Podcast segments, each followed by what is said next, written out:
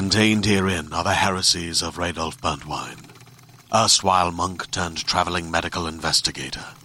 Join me as I uncover the blasphemous truth of a plague ridden world that ours is not a loving God, and we are not its favored children.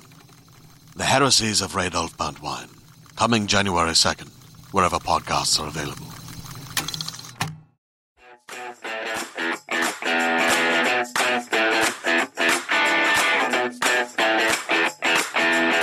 You're listening to season five of Mother May I Sleep With podcast. I'm your host, Molly McAleer.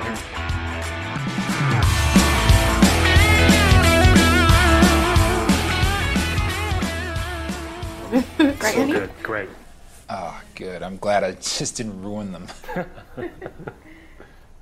Wait, there's no way. Wait, can you play that back one more I'm glad I. Just, I'm glad I'm glad I'm glad I just didn't ruin, Ruin them. them, There's yeah. there's no way that that's the way that that was meant to be said. So good, great. Oh, good. I'm glad I just didn't ruin them. What the fuck was that? And oh the- my god, that's gonna haunt me. and their crazy laughs in response to that, like right. uh, I mean, like it does. It actually does add sort of like a menacing moment to it, where they're like being held hostage, and this man is just like out of his mind, and then his and poor Olivia's wife. Olivia's made to sit at the sit in the corner there. They literally had to add an extended leaf to this table. Do you see that there's a leaf in the middle? They extended this table Well, could it have been that it, if they were seat, all seated in a in a normal way that people eat around a table, Right. that it would have they would have had to shoot it in two different takes. Oh, there, And- I think that- there's a variety of reasons why they did it this way. Oh, well, that could have actually made sense for why they had such a bad take of him saying his line. So um, they're all making small talks, and he asks them uh, when they joined the group. Noah says it was a couple years ago. Victoria asked um, for work on her house, and then it just got going from there. Noah wants to ask Lori about the coffee table. So she, I guess he's making a coffee table, and it looks just like that standard IKEA table that you screw the feet into, and it's just that's the table. Um, and she's like, it's very simple and masculine. She, he's like, simple and masculine. That's me. Um, and then, uh, she's like, you know what? We were thinking about adding a deck to the yard. And so when she says that, obviously Grant's like, putting a deck in the yard is my line. Like, you know, that's he and he and Victoria are just sitting at that table like they caught the same disease of just like f- they're just forlorn. Yeah, yeah. He's he's finally seeing that uh, Yeah. the downside of suburban swingers club. That's the kind of contagion I wish had been happening Yeah. here. and uh, that they couldn't give Olivia like one line like oh welcome or can I get you something to drink? Like that Olivia Olivia actually doesn't have Olivia hasn't spoken yet in this movie I mean, they don't have much time to let us know of all these things. Like, I feel like the fact that one, we didn't know she existed at the sex party, and two, she's just sort of mute at this dinner where where she's been completely boxed out. And by the way, like they don't even let her cook we don't even know she's in some sort of medical profession until like later when she shows up wearing like a half of a medical scrub, in and I'm like, scrubs yeah oh, is she? Oh, okay. Like she does do something. I kind of assumed that she was just like his mentally ill wife that was kept at home based off of what they showed of her, which is so.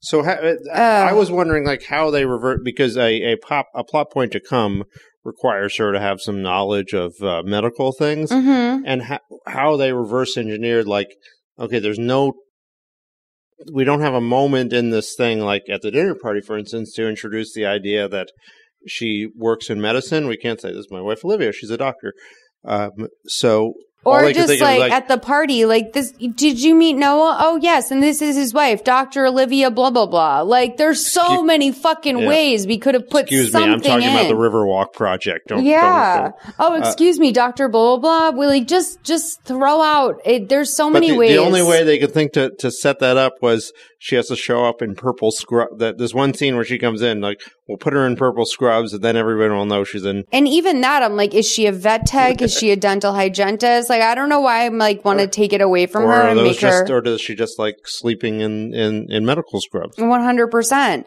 So, um, yeah, this is where um what's his face? Grant and Derek go running the next day. Derek tells him that Olivia never talks and Noah's like, "Yeah, well, you know, Noah never shuts up." His little flirting game is something that he does with all of the wives and Grant's like, "You know what? I don't know why Olivia puts up with it." And Derek says that um Rachel told him that Giselle told her that he's helping her with some legal work. He says that he's just giving her advice.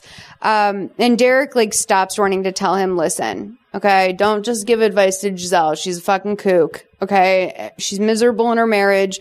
She wants to let, blur things outside the line at parties sometimes. And like, I, first of all, I love that like these two are like just like XOXO gossip girl. Like these two are just like fucking gossip girl in it out. And like this is such a little bitch neighborhood. Like How these does, people are just little fit into the bitches. circle of trust, though? Talking that way about Giselle. I That's- agree. That's, that's uh, I mean, she's she's part of the. She's a esteemed member of the circle. There, able to. I agree. Full rights to pick keys and and. Well, that's why I think this is how they weed out the fucking bad seeds in the neighborhood is they're like, fuck Giselle, fuck Noah. Okay, if you survive, then we'll go to the next level. But like, that's like their, that's how they, their little sick ritual that they do over there. Yeah. So, um, Lori and Grant leave the house for work the next day. Noah's in the driveway making a fucking canoe, um, which I couldn't believe. Why is he making a canoe? I mean, I couldn't wanting- believe why, Why it. you touch on that? Why? Why is Noah making a canoe? Because I think it's like one thing that they could set up that would be impressive. Wait a second, But where- it was only the skeleton. Where around here would you use a canoe? well, if you were selling it on Etsy. But where in this neighborhood would be a good place to go canoeing? Oh, we don't know where they are. Perhaps at the Riverwalk. Oh, shit. Richard, what the fuck? Yeah. oh my god. Oh shit. Maybe this movie actually takes place at Riverwalk. Yeah, And- maybe and- this was a commissioned And Riverwalk piece and for this, and this Victoria. is all some kind of like DVD extras to the the movie about to the Riverwalk movie. Oh fuck! You just blew up my mind. I was like, Richard, I don't know where the fuck they would go canoeing. What? There's only one body of water that's been one mentioned. Place they this. could go. It's the Riverwalk. I mean, nah. Oh my god, you're so true. You're so true. So she tries to start a car. It's not working. No one knocks on her door and offers to take a look. like He two pop- seconds, like she, like the second after she.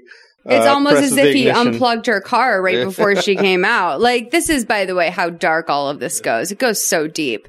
Um, so he pops open the hood and like in the process, he's, he brushes her leg. And from there, it's just downhill for both of them. They can't stop thinking. They both are having these visions of that night between them in the spare room at this orgy house. So the car gets going, um, but she got some oil on her top. So she has to go back inside and change. Um, Noah decides to let himself while she's getting changed. This is where another moment Unfortunately, in these movies, you aren't to blame the victim, but you are to severely question the victim. And this, for me, is where things start to be like, maybe that could have been taken more seriously, or like, you know, this is a perfect time right now to let someone know that this is happening. Um, which in real life would be inappropriate to say. But But, in this movie, I have to say, what the fuck, girl? But I mean, this has all happened to Lori. She's gone in 36 hours. She's gone from just trying to get over a miscarriage in this new house they've had to move into to Banging a swingers club stranger. to being to being stalked by the psycho across the street. Yeah. and 30, I mean, uh, uh, I mean, how how often does life play itself out that quickly? The only thing I can say about why I think she doesn't sort of move forward after a report, like with reporting this or whatever, is because her husband has already shown her at every turn that he really doesn't give a fuck what she thinks about any of this. Let's play 2844 to 3018. Noah. Oh my god, you scared me. Wait, how did. How did you get in here? Door was open. What are you doing here? I thought you wanted this. Wanted what?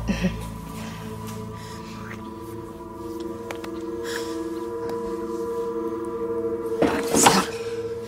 This is right. What's the matter? I'm married. Hey, you were married the other night, too.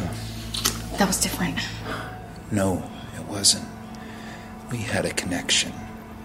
You felt it then, And you feel it now. You don't have to pretend with me. I'm all yours. I'll scream. I'll call the police. Now, what was all that at dinner the other night, huh? I was admiring your furniture.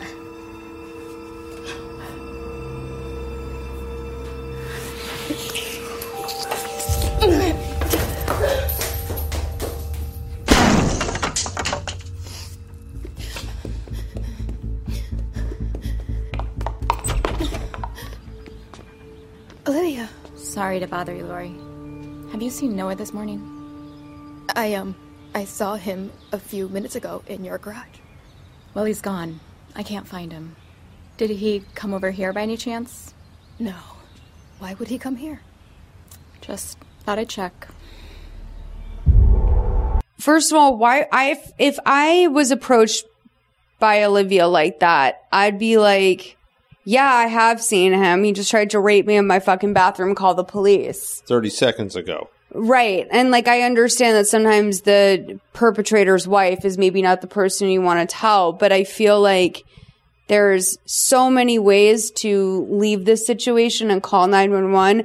Meanwhile, like the fact that like her employment is at jeopardy at every point during this movie Yeah. drives me nuts. Miss Kapoor is is Miss Kapoor is like literally is the patience of an angel because I wrote in my notes where I would start to have thought about firing Lori. Yeah. And I will like to redact that later and say that right now I'm already thinking about firing Lori. It's the first day and she's running late, no phone call. Come on. Unless she was trying to leave an hour early, there's no way that Lori wasn't running real good and late her first day. Do we know that Miss Kapoor is not part of the circle of trust? Was was, was she? I mean, it's weird that Ray because I she don't was. think that she has been eliminated completely as a suspect of the circle of trust, She was she she was referred by Rachel.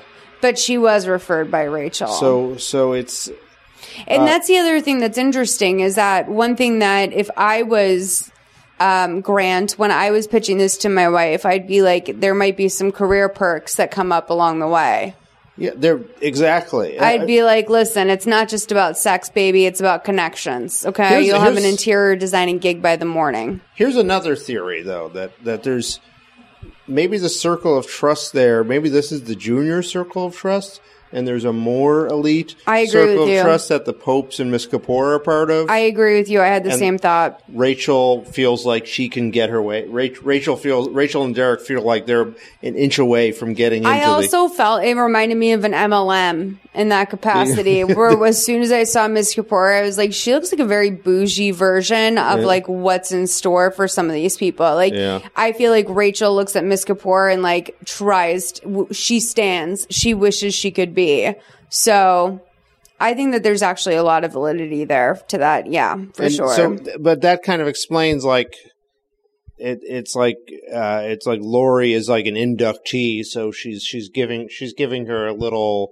She understands she's going through. So like she understands that was my first time at the Circle of Trust. I, th- life got a little crazy. It too. is crazy though to think like about if if hazing is like a process here.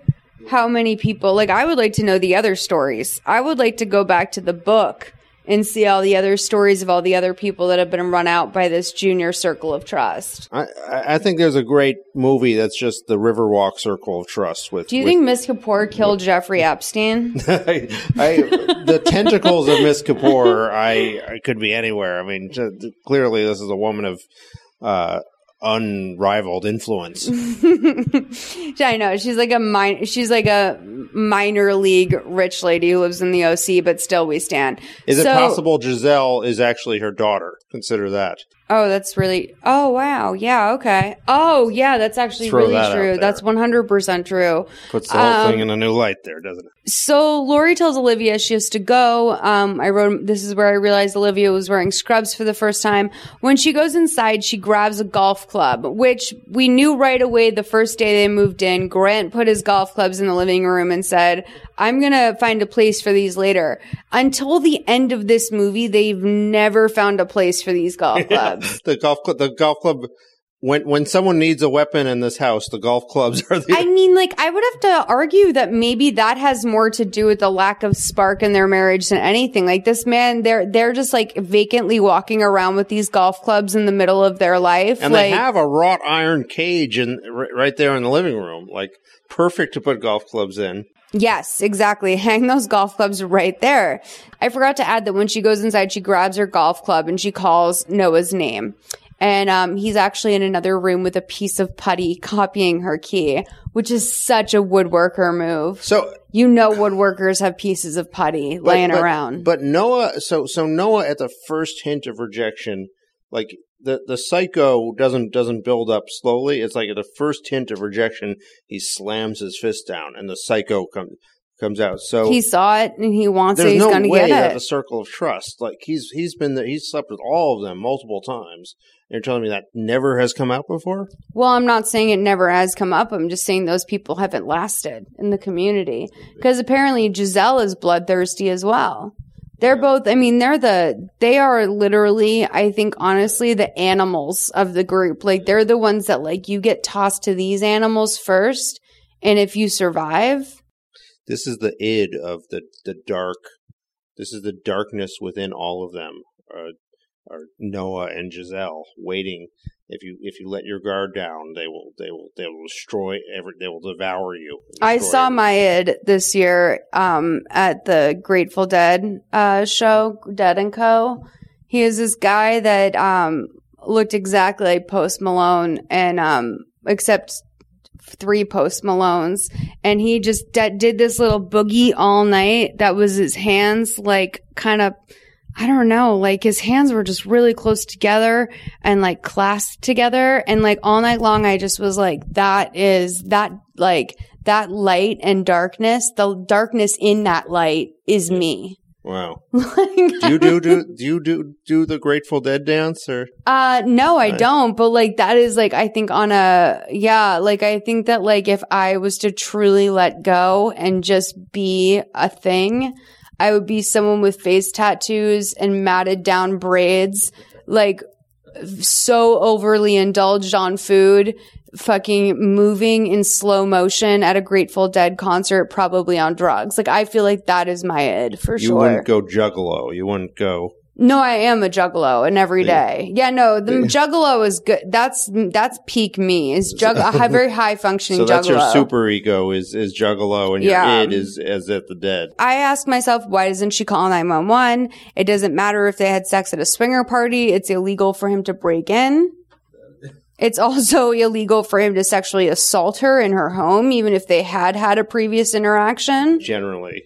And, Yeah. I mean the other the other thing here, just, just get ahead, the circle of trust now disappears from this movie, and it's and and and a lot of this like you you feel like you can't go to the police, but you can't take this up with the popes. Like Roger Pope wouldn't want to know. This is the other thing. It never occurred to me until you just said this that perhaps the reason why she didn't bring in the police was because she didn't want to violate the circle of trust.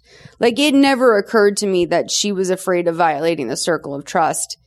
I thought this was about something else. I thought that this was like her not wanting to make a big deal of it. I mean, she just moved in the neighbor. How awkward would it be in the neighborhood if, like, right after the circle of trust, you you like had to Two stop days in, from killing you? I mean, I have to say the optics aren't great. Like one would say that like if someone moves into the neighborhood and then automatically accuses their neighbor of stalking them, like under most circumstances, the optics on that not great. Yeah. This, you know, Drama queen. I mean, um, but I, uh, yeah. So again, I don't want to blame, uh, the victim, but I'm going to ask why she doesn't tell her husband that this guy is already not on the approved list. Like he, he's not approved. All right. We already got, we got into that. He's not approved anymore, but he still broke into the house that day. there were only three rules they had. And, That's and the other- all- it's been a day, and they've all gone out the window. Because if he was on the approved list and then he broke in, I could see the he said, she said of it all coming up. But he is not on the approved list and she doesn't want him there. And, you know, I think one thing that's not a he said, he said, she said is they broke into my fucking house. That is, I mean, there has to be a ring.com somewhere in this neighborhood. And apparently there's not. We found out later he hasn't installed the security system yet. Oh yeah, So well that's that's, been like gonna that's been an ongoing issue. Um, with not putting the, the golf clubs away. so that night she um she is downstairs with her golf club. She's just like sort of walking around the house with a golf club a little bit anytime she hears a rustling at this point. And um her husband pops out and she's like, What the fuck? Because I mean, what he doesn't know and what he probably should know is one, he does know that they're in a house without like a security system. But what he doesn't know is that her, her she's being stalked unless he does know because he's part of this sick plot, as you pointed out, which we know they'll never admit to in this movie. But Richard and I can also sort of read between the lines. There's a lot they want. They, the writers want you to know that they know. It's a wink. They're like, it, there, there's definitely a Reddit that they've like answered the truth of this on somewhere anonymously. He's apparently surprised her with a bottle of champagne to like, you know, congratulate her on her new job. So they're enjoying their champagne in the back and they agree that they're both feeling really good about this. He says that Derek and uh, Rachel invited them to another party and she says she's not really interested in anymore. They, it did the trick. They don't need to go back. And he is like, listen, we can take our relationship to an even deeper level. She's like, I'm good. Like, you know, these people, like, you know, the, these people know us, okay? What are they going to say when we leave the circle? So all of a sudden, this man who brought her into the circle is being like, well, well we can't quit the circle. I, I'm having She's questions like- about how good a lawyer Grant is right now. If he's if this is the sort of logic he throws around. There's that. And I think, you know, I mean, also just, I, I guess there would be a social curve there, you know, when sort of, you know, you fuck two of your neighbors and you guys quit. It seems like you might not have been there for the right reasons. you know? Although, as as pointed out, the the miscar- the miscarriage has now been forgotten. We we put the miscarriage behind us. I do want to know what deeper level, like to me, I'd be like, no, this is good. Like I'm just not fighting with someone I own a house with. Okay, that's good. Like I don't need to go much deeper than that. like I don't know how far like love goes, but like I will say I'm good. So, um, she's like, you know what? We made the veto rule already. He says that he saw something in her that night that he thought was gone. He didn't want to lose her the way that he did before. She says that things were on a roll with them now and they just need to remember to check in with each other, which is how I remembered this was made in 2019 because she said, check in with each other. Um, Rachel's at a big design store working with her new client, who's very posh woman, Miss Kapoor, and um, she's helping the woman pick out her new stuff. She goes to point out a chair to her that she likes, and Noah is sitting right there. She walks up to him and she's like, "What are you doing here?" And he's like, "What? I wanted to look at new chair designs." So the designer of the four-legged coffee table is apparently now taking in local designs for inspiration. um, for how did he get there before them? Um, I think that he got that they had been there for a while. Okay, so Based the- on the way that she and she, the two of them were shopping, I assume that like they probably are down there for several hours a week. And what and what store is this? Pottery Barn or I, I don't think it's like a named store. It looks like, honestly, it looks like a boutique furniture store, like the way that they sort of have them in Beverly Hills, where it's just like a bunch of sh- like shit from the same four designers. Like you get a, like the kind of stuff that you get a catalog of and you can just point and be like, I want chair A3. I want that dresser. I want this. Like it's one of those things that rich people do that actually feels very poor to me. Like when they're just like, I'll take furniture number one. and how much could you impress Miss Kapoor by taking her there? And uh, Right. And then also, like, I love that Noah is standing in, a, sitting in a big cloth chair when she is like, it's like, or it's like leather or something. And he's like, I'm here for furniture designs. I'm like, dude, you're a woodworker. Like, why are you sitting on a leather chair if you're here for furniture designs? I'm, un- I'm a can- confused. don't you have a canoe to finish? Uh, 100%. That's never going to make the launch of the Riverwalk. So, um, he's like, listen, no, I have a gift for you to apologize for the way I behaved the other day. Um, he insists that she opens it. Inside are a pair of handcuffs that he handmade himself. She asks him if this is a joke and he's like, depends on how we use them. And she goes, you have no filter and I want nothing to do with you. So he gets really stern with her and he's like, what about the other day? You let me kiss you. I think that that was about you and I know you enjoyed it. So she's like, listen, I didn't enjoy it, which like, I think I think it was pretty clear from that scene that even from the moment that they first kissed, she was not into that. When she said, "I'm I'm going to call the police," you think? That yeah, was a, a I hint- think that that hint sort of gave me a clue. She's not into that. Um, so Lori's boss comes over and he says, um, she goes, This is my neighbor. Uh, we just ran into each other. And he introduces himself to her, leaving his mark. Disgusting. Um, he says that his wife and him are big fans of Lori and that she's actually going to redo their bedroom. They're looking to open it up and add some new things. The, that that was an impressive metaphor for uh, Noah, I have to, to say, to come up with. that might be the most solid joke in the whole movie. he, he nailed that one. Miss Kapoor tells Lori that she wants to show her a table, and Lori's like, "I'll be right there." Um, at this point, this is where I would have been thinking about firing Lori. But, but, I, I, but Miss Kapoor has a, a, a certain. I mean, you could see, you could tell Miss Kapoor does not mess around, does not f around. Like, That's what I mean. Like, I'm just saying, like, if I, if my employee was like, I had to track you down in a store, and then when I said I want to go look at something, they'll like, they'll be like, I'd be right here. If this was Walmart, you'd be fired. But she did also just blow her mind, suggesting that the rug and the chair that that is that could true. go together, whatever. What, So I there's mean, goodwill from so that. she's. I mean, Miss Kapoor is going to hear what what other ideas Lori's got there in her, in her head. So Right. Mm. Um, so she's like, you know what? If you do this again, I'm going to call the police. And he goes, what are you going to say? You ran into your friendly neighbor at the furniture store. I wrote in my notes, I feel like the handmade handcuffs are enough to show that he had no intention of not running into her. did did another question. So so he just met her two days ago. Did he doesn't seem like the, I think it could have been a week ago. but he he doesn't seem like he's like the the speediest woodworker. I mean that that canoe is uh is, is still just like kind of the it, it- we see the canoe again towards the end, and it's still just like barely a frame of the of a canoe. At, at this There's point. that. Do we They think, could do we think- did he make these? Did he make these wooden handcuffs? Uh, just in the in the days since I will tell you that if he didn't, if he, if the police found or he showed the police a stash of these wooden handcuffs, it could easily get him out of being in trouble with stalking Lori. Cause he could be like, listen, dude, I got 45 pairs of these fucking wooden handcuffs at home. I just gave them to Lori at the store cause I saw her. Yeah, You know, True, true. sick fuck could be his specialty.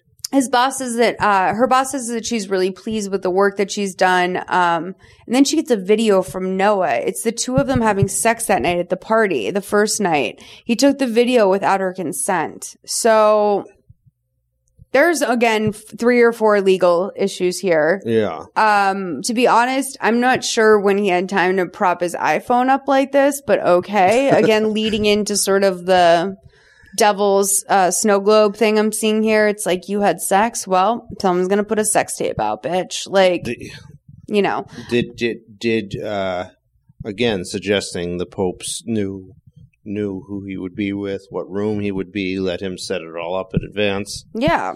I think it's a they've got a solid operation going on over there. the pope's complicity is hard to Well, because like in a satanic uh, ritual, an initiation ritual, the first act is humiliation. So they True. humiliate you and they blackmail you as a way to like prove your strength. I mean, everyone knows that's how you get into the fucking Illuminati. Duh. Do you I mean- Google much? Like, heard of it? Internet? That's how you get into the Illuminati is a humiliation ritual. Okay, this is a fucking cult. and their name Government is government killed JFK. their name is Talk to you next week. Um, yeah, their I last mean, name they is need to Pope. put a do they need to put a flashing It's neon pretty light clear. uh, and also, the Earth is additionally flat. Um, so he calls and asks her if she liked the video. Her boss says goodbye to her. Um, again, another moment where I'm just like, bitch, get off your phone until your boss is out of eyeline.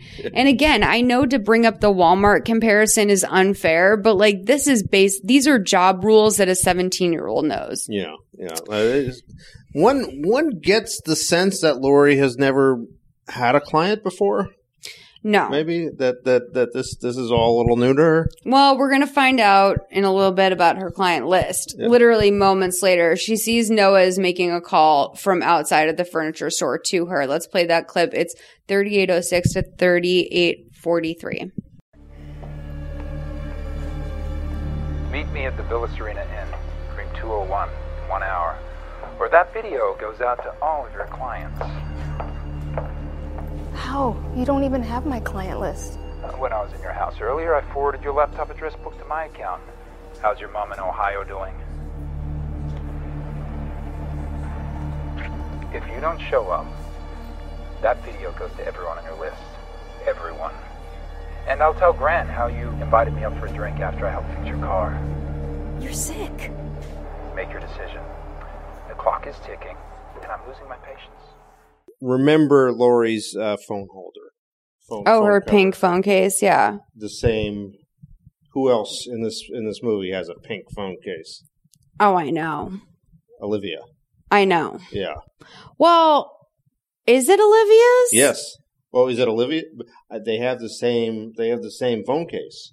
Oh, What does that? What does that tell you? I thought that. Oh, well, we'll get to it, but yeah, I mean, they're in a cult.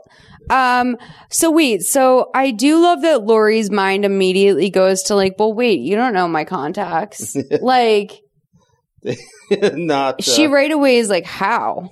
Like, how would you do that? Yeah. And then when he's just like, because I stole them, and also your mom's from Ohio, like I'd be like, there's a million ways you could know that. Like if you're gonna run logical, like don't stop there, like because there's more pressing you could do to figure out How's whether or not he. in Ohio. Right. It's like also I feel like that's something that could have come up at any party situation ever. Um anyway, so she calls her husband, thankfully, because she does something fucking logical for once in this movie, but he does not answer the phone. So she arrives this seedy little motel and she walks in and he is, of course, as always, topless, just out of the shower. Um, she, it's nice of him to shower for this. So she comes in and she closes the curtains and she puts on a little smile and she tells him that she was just playing hard to get. He doesn't need to go so far out of his way to get to her. Uh, she undresses for him. And I have never seen someone wearing a full fucking That was- nightgown under was- a dress. It was like a it was like a superhero uh, change. like It's like a sexy little like slip, but like these are things that women buy a Victoria's Secret like with the notion of a slip, right? It's like, oh, this is a notion of it. This is like something that guys think is sexy because of olden times, right? Sort of like a, a, a nightie, okay? so she was wearing that when she was with Miss Kapoor. Then did she have time to go home? No, Yeah, she yeah. she was she wears that as her underwear. I believe was the suggestion was that this woman wears a full fucking lace nightie underneath her dresses. She's wearing sort of like a bodycon knockoff Er- Hervé Léger, like with a little belt moment. Um, so she's like right away he's like well aren't you worried about the video? And she's like i'm not worried about the video. Actually let's talk about these handcuffs. So this is where i, I buy into the fact that he's a fucking bimbo because i think anyone could have seen this coming from a mile away. Like this is literally how sex workers like fucking rob people every day in america and this man cannot spot it. So she's like I, it, I, I- two minutes ago, I was blackmailing you and uh, threatening to ruin your life, and and yeah, now I'll let, now I'll let you, but now you can handcuff me. Yeah, yeah, totally. Now, oh, you're into it? Sick. Let's go for it. So she's like, it turns me on when a man can be vulnerable. Uh, can you, are you strong enough to be vulnerable with me? I'm like, ooh, yes, play to his weaknesses. So she ties him to the bed. She, he leans in to kiss her and she slaps him across the face. She's like, you think you can blackmail me, ruin my career? She, demand, I'm like, break into your house and rape you? Like, yeah, this man thinks he can do a lot of shit. Like, let's be real about what, no, this is when, like, I would get the police intervention going stat when I have this man's phone and he's tied to a bed. So she demands the password and you won't give it to her. So she fucking uses the facial recognition and gets in to delete it. She asks if there's any more copies and he's like, I'm not sure. Um, we're going to have to trust each other. So she won't untie him. She takes a photo of him cuffed to the bed and says that if he ever tries something like this again, she's going to post a photo on the neighborhood watch site.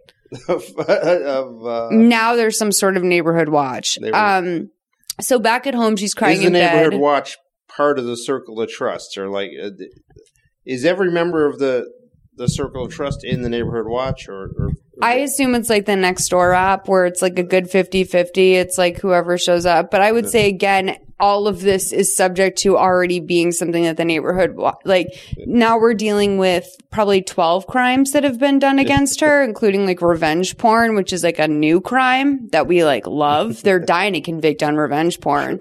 So back at home she's crying in bed when grant comes in. The way he comes in is crazy. So like just imagine you're crying in bed and then all of a sudden someone in a full suit comes in like three quarters of the way into your close up shot with a hand out. Like he comes in like almost like a barbershop quartet moment where it's like he just pops into the frame in his suit 42 27 to 44 27. Lori, are you okay? No. What happened? Where were you today? I was at work. Well, why didn't you answer your phone? Why didn't you have it turned on? Every time I oh. called you, it went straight to voicemail. I am so sorry. I was in and out of meetings all day. And you know that room gets terrible cell phone reception.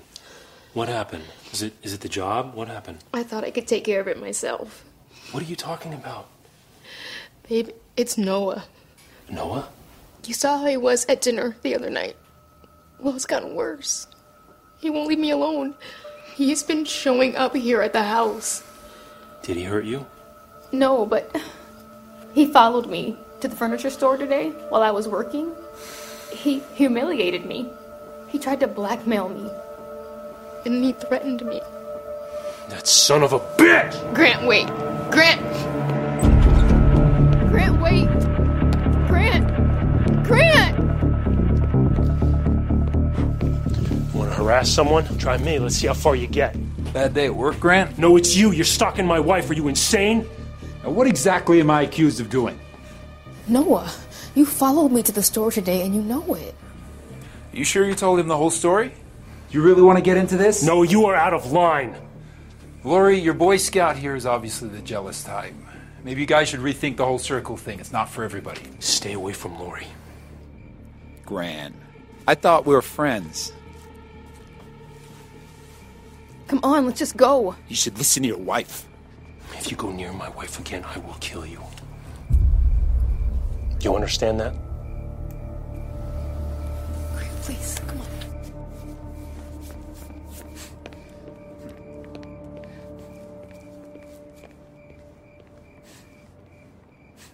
You know, I also will say that because right away Grant goes on to like, oh, the whole neighborhood knows now that, you know, Noah would be insane to break in. The whole neighborhood knows now. I would beg to differ that this one old man and Noah's wife is the whole neighborhood. Even close to appropriately the whole neighborhood. In this scenario, Grant is one third of the neighborhood and he's leaving.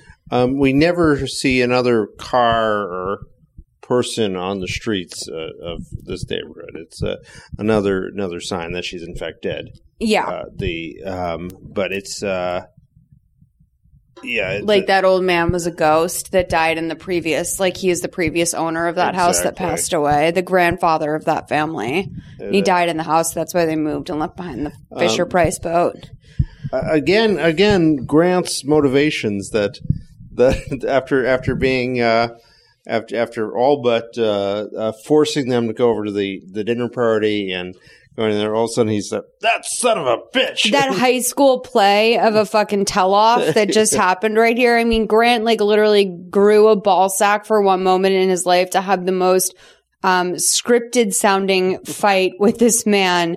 You almost have to wonder um, yeah is this the devil snow globe? Is she dead? Is this like is this like um and I, I when like Scrooge would take you back, like and like you know, and you'd um, who would take you back in Scrooge? Who was the guy that took you back? oh, uh, Oh, the ghosts of like past, future, present. This would be like if the ghost took you back to past and like you just were getting the very truncated versions of what happened because you obviously on Christmas Eve cannot watch this play out in real time. There's only so many hours that they have to take you around and show you your past, present, and future. Uh, yeah, I think that this could be that too, which by the way, Christmas movie, you're welcome. He has to leave for a trip for the next morning. He says that, you know, he can, um, he can stay if she wants, but she's like, no, um, he, my sister's gonna come. I literally, I, I write in my notes here, I'm not sure why they don't put her in a hotel. Call it like you are five nights into this new house and you already have a stalker problem and you've joined a swingers group, okay? And you and and and and Grant just threatened the guy across the door. Dr- Across drive road. 20 minutes out of the suburbs to a Holiday Inn. Like when you're in a neighborhood like this, you're only 20 minutes away to a Holiday Inn Express, a fucking Courtyard Marriott, something like that. This is not a a tall order for them. Uh, you know, we find out that that that her sister can't come. It's her sister can't Her leave sister the door. can't come. Probably like this is where it starts to feel like a get out situation to me, where just like all the sort of wrong cards are falling. Yeah. So her sister calls and says that she won't be able to come over tonight. It's a long story, but there was an emergency with her neighbor and she got stuck watching her kid. And Kat's like, Are you going to be okay? Why don't you just go to a hotel? Hmm. I don't know, Kat. Consistently asking all the questions that I, as a viewer, am wondering. Lori says that she doesn't want to be scared out of her own house. And Kat's like, I get that. I'll call you and check in with you later. In the original version, Kat said, "There's an emergency ne- next door. My neighbor had to go to an emergency board meeting for the Riverwalk uh, project." That's, and they were like, "Don't tip it. Don't tip the Riverwalk they- too much."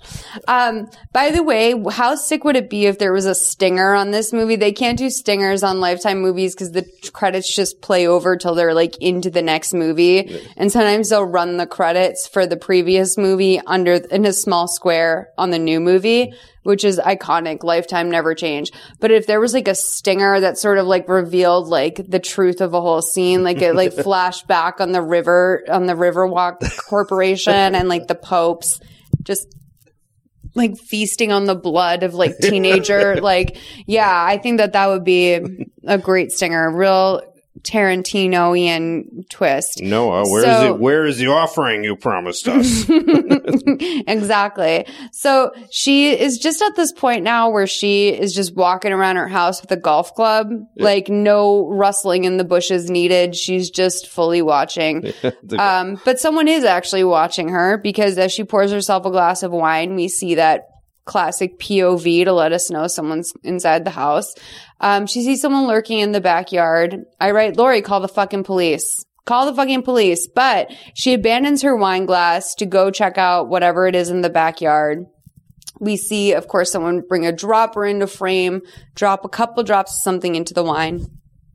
I would like to know what it was that they dropped into that wine because this bitch took one sip and she Yeah. was flat on her ass. The- I'm not saying I want to take that recreationally, but I will say, like, if you are trying to cure jet lag, I feel like that's the, like, that is the absolute trick. Like, once you get to Tokyo, you take a It's- drop of that shit, you'll wake up on time for the next day. it's very good, but you know, Olivia has access to all the all the. Uh, the, the Did you see Ma? The horror movie Uh, Ma? no, I did not see. Mom. Um, no, spoiler alert. Our, our, actually, a friend of mine did write Ma, but I will say that spoiler alert, she is a vet tech, I think, and she drugs people with animal drugs throughout this movie. And that also made me think, I wish I knew more about Olivia's degree Yeah. because I want to know are these animal drugs that she's giving them? Because the, the way she fell was like a horse to the ground. Yeah. Like you give a horse a couple drops of that when you need to sedate it. By the way, we did a movie about someone drugging a horse already this season on this show. Interesting. Speaking of drugging horses, we've done a movie genuinely that was about a, someone giving a horse cocaine. Amazing. Yeah, it doesn't kill them. So moments after drinking her first sip, sip, she starts to have trouble breathing. Um, this is what she goes outside, checks, comes back, takes her sip. So she has trouble breathing. Let's play 4839 to 5041. Hey, babe.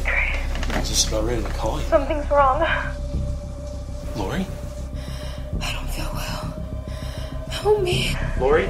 Lori! Are you there?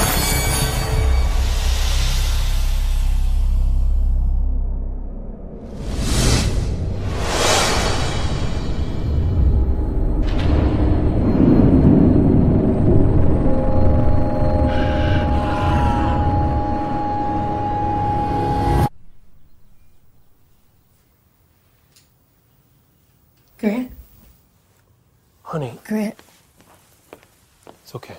Grant, where is he? Is he still here? Who? Noah. Noah? He was here last night in the kitchen. Wait, wait, sl- slow down.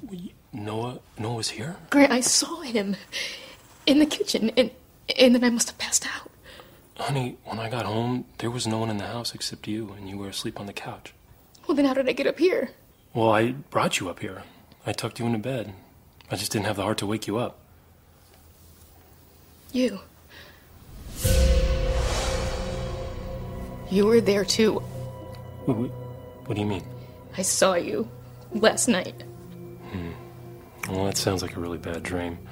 And it's not surprising because you, you know, kind of been through a lot lately. What happened to your hand? I, I cut it on the bushes on the side of the house. And what were you doing on the side of the house? I was taking the trash cans out to the street. It's trash day. Look, I'll tell you what, honey. Why don't I make you a cup of coffee? And after a cup of coffee, I'm sure your head's gonna clear, and then you'll feel better, okay? Um, if I could make one aside here, he he ties his ties with these giant With the fat knot. with the giant with that are, are very difficult to do, to execute. It's uh, uh, the um it it it's difficult to see uh, this man and these being able to to take the time to pull off. He has to the- be good at something. I'll tell you that because he's not good at lying. He's not great at being a husband. He's not great at displaying human emotion, standing up for her, knowing when and where to say what to what. Like this man has no spine. So if he's going to be good at something, it should be tying his mastering Like, the fat the fat. yeah, he's got nothing else to do. I suppose. Um, so basically, the way that he gaslights her in this scene Yeah. is wild because he could have given her something. He could have given her some benefit of the doubt on any of this instead of just starting to make her slowly feel crazy. But he seems to believe that gaslighting is going to be the way to go. Again, you called it on the band aid. Like, all this man's fancy degrees do not add up to him being able to apply a band aid without blood on the outside. outside, yeah. And, The- like, a giant cut his hand has a giant band aid that's like the size of certainly isn't going to fix it when he gets to work either. And this man is a lawyer. Like you think that maybe even if this man isn't working in sort of criminal prosecution of any kind, he would understand like the implications of being a part of a murder and then walking around with a gigantic bandage on the outside of your hand. the um you would think that might be a, a giveaway. It's uh I would think his best bet would be some sort of like stylized extra long sleeve sweater. Like he's just having like a And hipster moment. we're also going to see him uh, days later. And he still is wearing the has That the one Band-Aid with the- dirty. with the, blood on the outside. have your assistant change it. Get like a real man. The- um yeah, so I wrote what the fuck is the meaning of this in my notes when this happened. and, Well, and, and and also I know kno- the meaning knowing knowing what happens later, knowing the truth of it. Probably other ways he could have talked to Lori about. there's about what- no reason why this had to go down like this. Like you will never audience, you will never be satisfied with the way that this goes down because there's no it, it just was handled so poorly. Um so she comes downstairs and sees that her bottle of wine is still out, but now it's empty. She sniffs her empty glass, which is back on the counter when in fact she apparently fell asleep with it on the couch. She looks at the scene downstairs and her, you know, brow furrows because she realizes that the whole ass fucking living room rug is missing. And Grant comes in and is like, Hey, sweetie, how you doing? Like the fucking balls on this man, like the absolute gall to walk in and just be like, hmm, you know, like she'll ignore it. Like, and if, if she can't ignore it, then I'll make her feel crazy about it. Um, so she asked about the rug and he's like, Oh God, you spilled wine all over it last night. I had to toss it. So I threw it. I threw out the rug. And he goes, honey, no wonder you passed out last night. You finished the whole bottle of wine. She's like, no, I didn't. I had like one sip of a glass. Then I called you. Then I passed out. The next thing I know, Noah was hovering above me.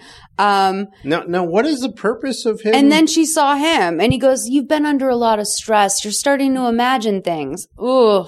So wait, what were you saying? now, now, why does he have to? Why, why can't he bring her in on? the truth. I, I came home and, and, and Grant was dead there, and Well, the reason why he doesn't bring her in is very thin. Um, Because he had been with Giselle b- before that? yeah, if we're going to just fully tell everyone, I think that it's time you guys know that Grant was, in fact, not just in San Diego. On the way there, he had stopped by her place in the desert, which made me think, are these people like in Riverside?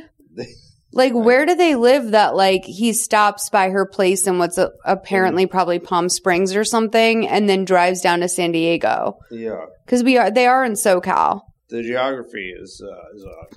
It's, it's tantalizing is what it is, is I want to find that community and I want to know more about it. It's when, So- when you see the uh, aerial shots of the freeway interchange, it's it's clearly sort of the the Sylmar area, the the, the, the sort of East Valley. Uh, Oh. the, the, that's that's what it looks like to me. Well, I love that he took a little two hour jaunt out to Palm Springs Yeah. in order to get it done. So Lori's doing laundry later when she finds, oh, he says he's late for a meeting and that he thinks she should take the day off to relax. He called the alarm company and they're going to be here on Friday. So I, I, that's another thing I, I fucking hate is when people tell me as a person or tell other people, just take the day, relax. Have it, have some time, drink some water, just fucking relax. Like, I'm like, oh yeah, bitch, now I'm inspired. Like now I'm going to fucking relax. Like no, relaxing died years ago. Like, and certainly now when I have just been a part of what is clearly a murder, I am not going to relax. Um, so Lori's doing laundry when she finds Grant's clothes and they are bloody and they smell exactly like you know who. That's right. That hoe Giselle's perfume. cheap perfume. Yep, and we heard that same perfume we heard about before they banged it out on the counter after their first sex party. So the doorbell rings. It's Olivia. She's absolutely hysterical. Let's play 5314 to 5354. What's wrong? It's about Noah. What about him? He's missing. What do you mean missing? He didn't come home last night. It's not like him. Then I found his wallet and his keys and his phone in the house. I'm worried that something happened. to Okay, him. when is the last time that you saw him? Yesterday morning, I left, and when I came back, he was gone. Did you happen to see him at all yesterday? No. Why would I have seen him? I don't know. I'm asking everyone. I have to go call the police, file a missing persons report. Sorry I bothered you. I'm gonna call Rachel. Maybe she saw something. So right as she's leaving, Lori spots a small piece of jewelry on the floor. It's a small little diamond heart pendant or charm type thing. Um, it's just appeared and it's actually quite tacky. It does look like something that Giselle would wear for sure. Like right away you get Jenelle energy. Yeah. Or Giselle. Giselle, please. Fuck is Please. Jenelle? Oh, from Teen Mom. Giselle, yeah. Jenelle from Teen Mom. Giselle, like, yeah, it's major Giselle energy. So her sister says, um, it's definitely not her thing. She hates charms. Um, because she asked Kat, is this yours? Apparently, um, this little charm showed up and a kitchen knife also went missing that night. Kat tries to wrap her head around all of this. Noah was stabbed and whoever did it had an accomplice. Grant stabbed him with Giselle. Uh, she says she doesn't know if Noah's even really dead, but she does know that something horrible happened to him and her last night. Her sister asked her why she doesn't just go to the police. I don't know. Fucking amazing question, Kat. Like literally, this whole movie should be called "Why didn't she go to the police?" At any She's of like- 20 points. And Yeah, she's like, "What do I do? Tell him that my husband killed them and then had them and then had Wolf." Um, sorry, she goes, "Sorry." So then she says to her sister, she does this twice later on too. She goes, What do I do? Tell them that my husband killed some guy and then had help from a woman with the cheap perfume and a charm bracelet?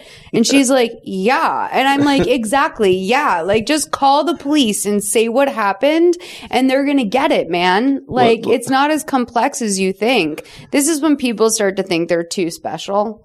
Like, you know what I mean? It's like, it's very arrogant for you to assume that the police won't buy any of this. yeah. It's not that special, honey. You've just got a stalker and a husband who probably killed him. the uh, which which uh, could be self defense or could be uh, and and uh, a, a husband who's who, who probably killed him, but is trying to pretend to you like you're imagining the whole thing. Yeah. Um, Let's just face it. You guys entered a swingers club and this is the price to pay for Yeah. a disorganized swingers club that's probably tied to something satanic.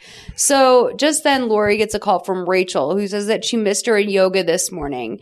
The shot on Rachel is very, very tight when they're driving. Like I literally thought they were going to pull back to reveal that fucking Noah's dead body was hunched over in the passenger Rachel's seat. car.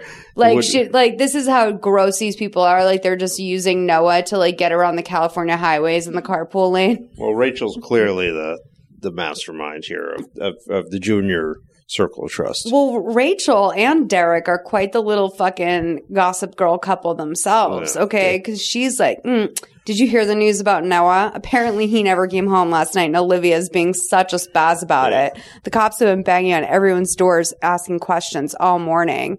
And I'm like, wow, Olivia's such a loser. Like in my notes, I'm just like, wow, what a fucking loser for reporting her missing husband. So Rachel says, I told him I expect him to come home with a hangover anytime soon. So Noah like is a just gets drunk and leaves apparently.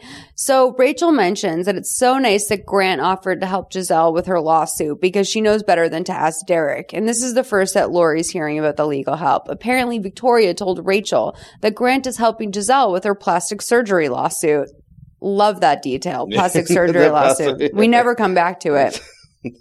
So this is news to Lori. Giselle is certainly not keeping it a secret on her end. She lets her know. Um, there's a full blown hunt out for a body going on outside of.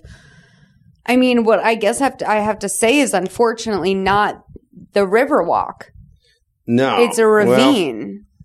interesting. Uh, yeah, I mean, this isn't the best uh, body disposal I've ever uh, I've ever heard of. I gotta, no, gotta we're say, gonna play of- the whole scene, but I do want to just like, like, kind of with you. I don't know what a ravine is. What is a ravine in relation to a river? I assume like a ravine is like some sort of like place where do- water gets dumped. Or it could be a dry riverbank. Uh, Oh, the- okay. The, I mean, this could be a maybe this was once a uh, active tributary of the river, but the Riverwalk to complete the Riverwalk project, they had to dam it up uh, and and and redirect the, all that that water into the main. Uh, is this movie a metaphor for climate change? it's not. It's not unrelated to climate change. Clearly, By the way, did you hear about Team Trees? no. I didn't. This pisses me off that people aren't talking about this. And it's not just because I'm a YouTube head, it's because it's like legit. There's YouTubers out there who are rallying to to plant 20 million trees. Okay. And so every dollar that you donate to this fund, basically, they are going to plant one tree for every dollar donated. And it's like this worldwide tree planting organization. Like literally no one in mainstream media is covering this. It is so weird. Like today I donated 20 trees. What's up? I tried to think about how much oxygen I could consume in my lifetime and like how much, how many trees Did you figure out how much oxygen you can consume? no, I guess 20. But I did think like, okay, like obviously trees can grow bigger. So it's not like everyone breathes four trees in their life or whatever. you don't know how many trees you're breathing. But like I figured 20 would take a nice dent out of it. Plus I'm not having kids, which is a huge, uh, Yeah. Huge green footprint. So or, to, you know. wait. Do I have to donate for my kid to cover my kids' Oh, trees, or are you kidding me? That is the they- most, that is the, the worst thing you can do for your carbon footprint is have kids. but do I have to give enough tre- trees to cover my kids? I think it, I think it's, uh, and, they're going to be making more money than I I made. Why can't they? get, Ah, I, I don't know. I think you can maybe do a half down. It's like sort of like a college investment. Maybe throw in, you know, 10 trees on each say kid. let them That's let 10 them, let them bucks. let them get a job and pay for their own trees. Uh, you don't know what the economy will be like by then. Maybe everyone will have a breathing tank on, and so Mm. work options will be very minimal. okay, they can pay me back then when they're old. when yeah, that's up. right. And then They're five and seven now, so they can buy you back in trees. Yeah, instead of savings bonds, just get them trees. But anyway, it's so crazy that no one's talking about team trees. I first I've heard. I'm, I'll I'll talk about it now. I'm tree mommy now. So, um, You okay. name your trees. No, I didn't. No, I just call my like Slender Man, Slender Mommy. I just call myself things blank mommy now. It's my thing. Tree mommy. So, um, all right. Let's go down to the into the ravine, like the kids of Degrassi Next Generation, and go sort of into the to have- scene. Just so they, they they just sort of found out there's a there's a hole. Let's just we can just throw a body in that, right? Yeah, A body they- will fit in that ravine. It's the la- it's like how to not get away with murder. Uh, fifty six thirty one to fifty nine forty four. As soon as I get done with the tire pressure, see if we can Sorry to haul you all the way out here. I rode up with Deputy Fields. If I had known, I would have worn different shoes. What do we got? A jogger over there found the body around 8 this morning. Victim's a white male, approximately 40 years old, with multiple stab wounds to the abdomen. From the looks of it, it was a pretty vicious attack. You think he was killed up here? No. Found drag marks off the trail with footprints. Body was definitely dumped. Coroner puts the time of death around midnight. Think people move up here to get away from this kind of thing?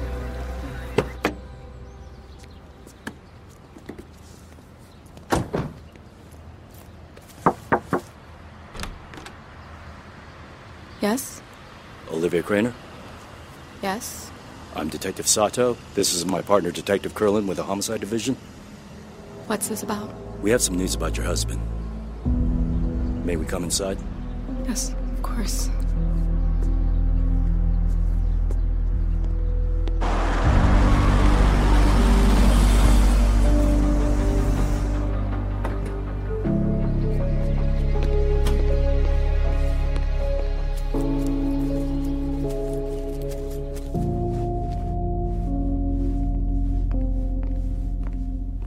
Doing?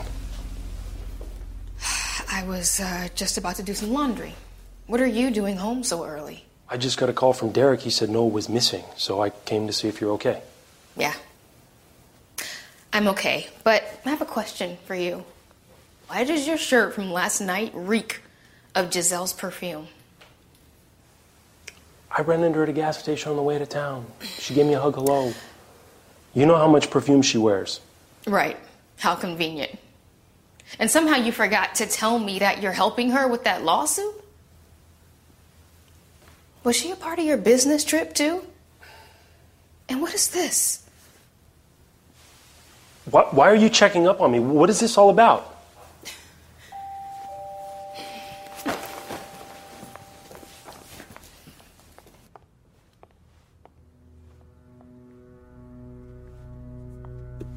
Who is it?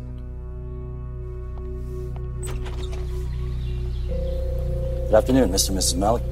I'm Detective Sato. This is my partner, Detective Curlin, with the Homicide Division. We'd like to ask you some questions about your neighbor, Noah Craner. Sure. Come on in, detectives. Please.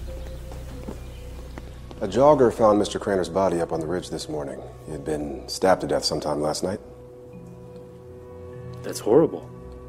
His wife, Olivia Craner, mentioned that you and Mr. Craner had a heated argument two nights ago where you threatened to kill him. Look, yes, Noah and I did have an argument, and unfortunately, things were said on both sides. But that's all. I mean, it was it was forgotten about right afterwards. Yes, it's also unfortunate that two days later he's found dead in the nearby mountains.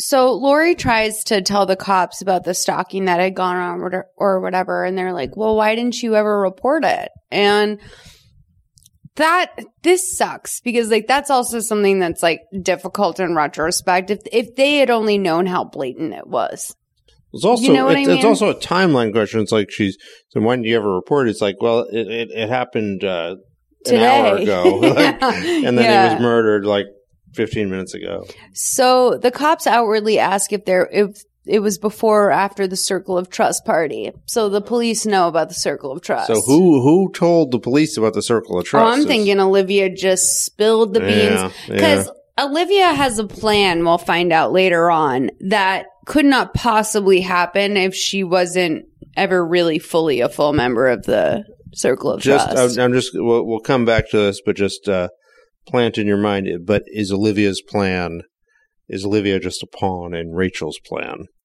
Possibly. for, reasons that will become very clear.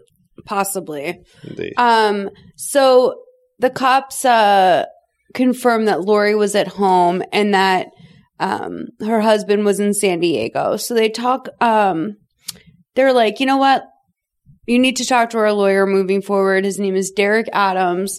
Um, they stopped to ask Greg about his hand, but he's like, just call Derek Adams. So when they get back inside, she's like, Grant, did you kill someone? And he's like, listen, you're being ridiculous, but moving forward, we can't talk to the cops because they can use anything we say against us. And Lori's like, why both of us? Um, I didn't do anything, but don't fucking talk to the cops, okay? Cannon will be used against us. So before he calls Derek, he tells don't you Lori. know wives? They send wives to jail with their husbands now. It's One hundred percent. So before he calls Derek, he tells Lori that the police clearly suspect them. Duh. Um, but he doesn't know what Olivia and he doesn't know what Olivia said, but he can guarantee that they'll come back for evidence. Grant is in the shower that night, and Lori goes into his phone. He has no messages at all.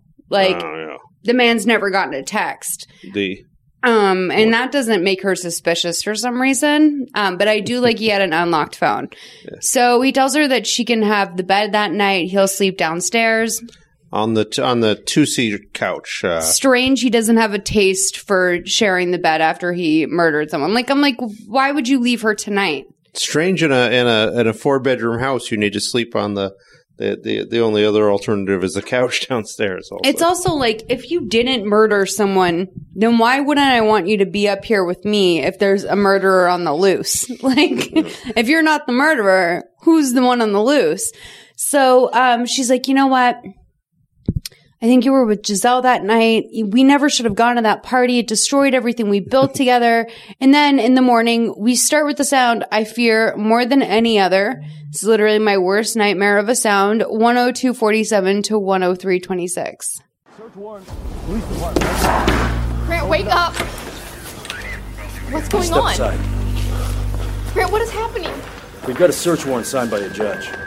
I think you'll find everything in order, Counselor. Can they do this? Yes, they can. I need you both to stay in the living room while I execute this warrant. Thank you for your cooperation. I'm taking my car as evidence. Yeah, Derek, it's Grant. They're here with a search warrant and a team of deputies.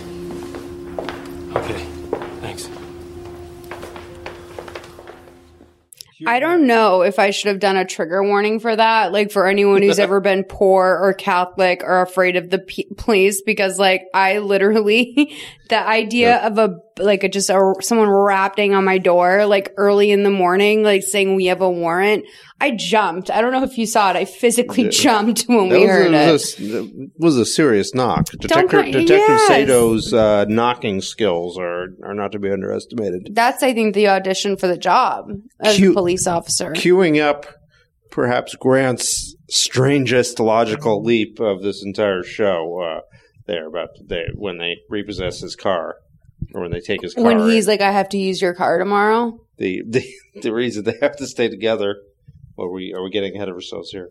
Well, later on, he's like, "Oh no, like I need to use your car." Like- they, they, they, they, yeah, he's saying you can't, you can't leave me. I don't have a car. I have a meeting in the morning. well, this is like the post Oh Uber society of it all, where I'm like, not only are you driving yourself to and from a sex party sober, but like, there's no world in which you can survive unless your wife, who's in danger, leaves her car. Well, it stays, not not just leaves her car, stays with you, Yes, keeps your marriage intact, so that you can have access to her car.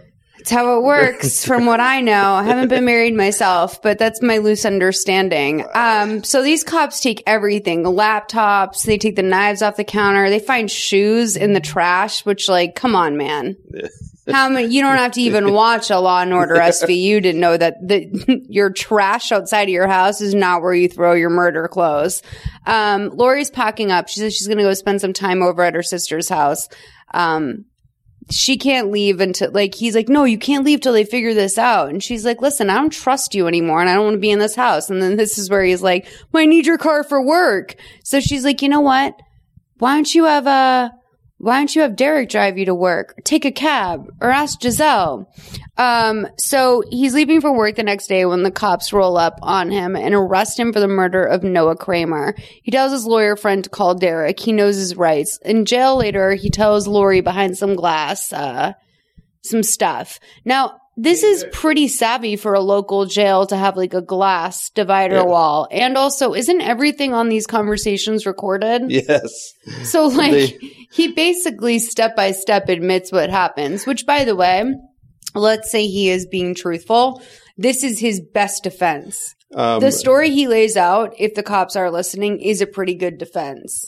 but uh, still wearing the giant band-aid with the with the blood stain on the outside Right. that no one in this search warrant uh, It's a knee bandage. Like, that's like what you put on a little kid when they skin their knees. but just this tiny little blood stain on it so how how long has it been since since the murder and Based on the wear and tear, unless I mean, this man is probably washing his hands ten times a day, So here- based here- on the wear of that. Here's the question though.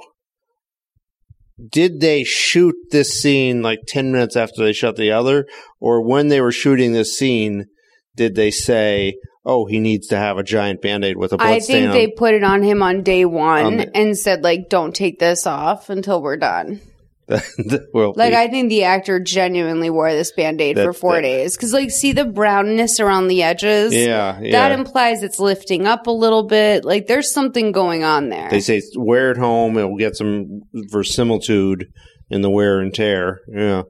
Because it's going to be important that you're still wearing. that might be the most method the and organic thing in this whole movie is like just wear the band aid the for four giant days. band aid with the blood stain on the outside. It's just like a streak of it too, just like a little nail polish streak. So, um, yeah, at jail, uh, behind the glass that normally only takes place in state prisons, they have this conversation 10507 to 10712. I'm so sorry for all of this. Can you ever forgive me?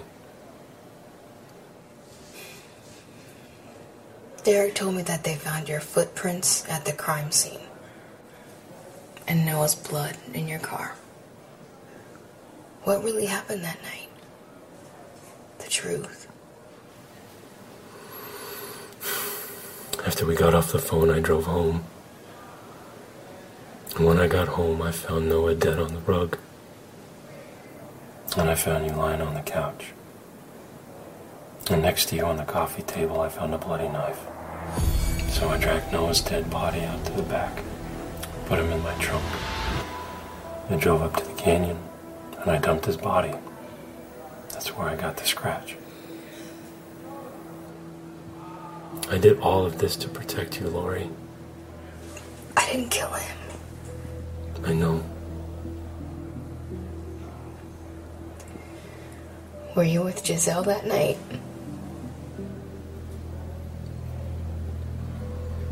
On my way down to San Diego, I stopped by our house in the desert.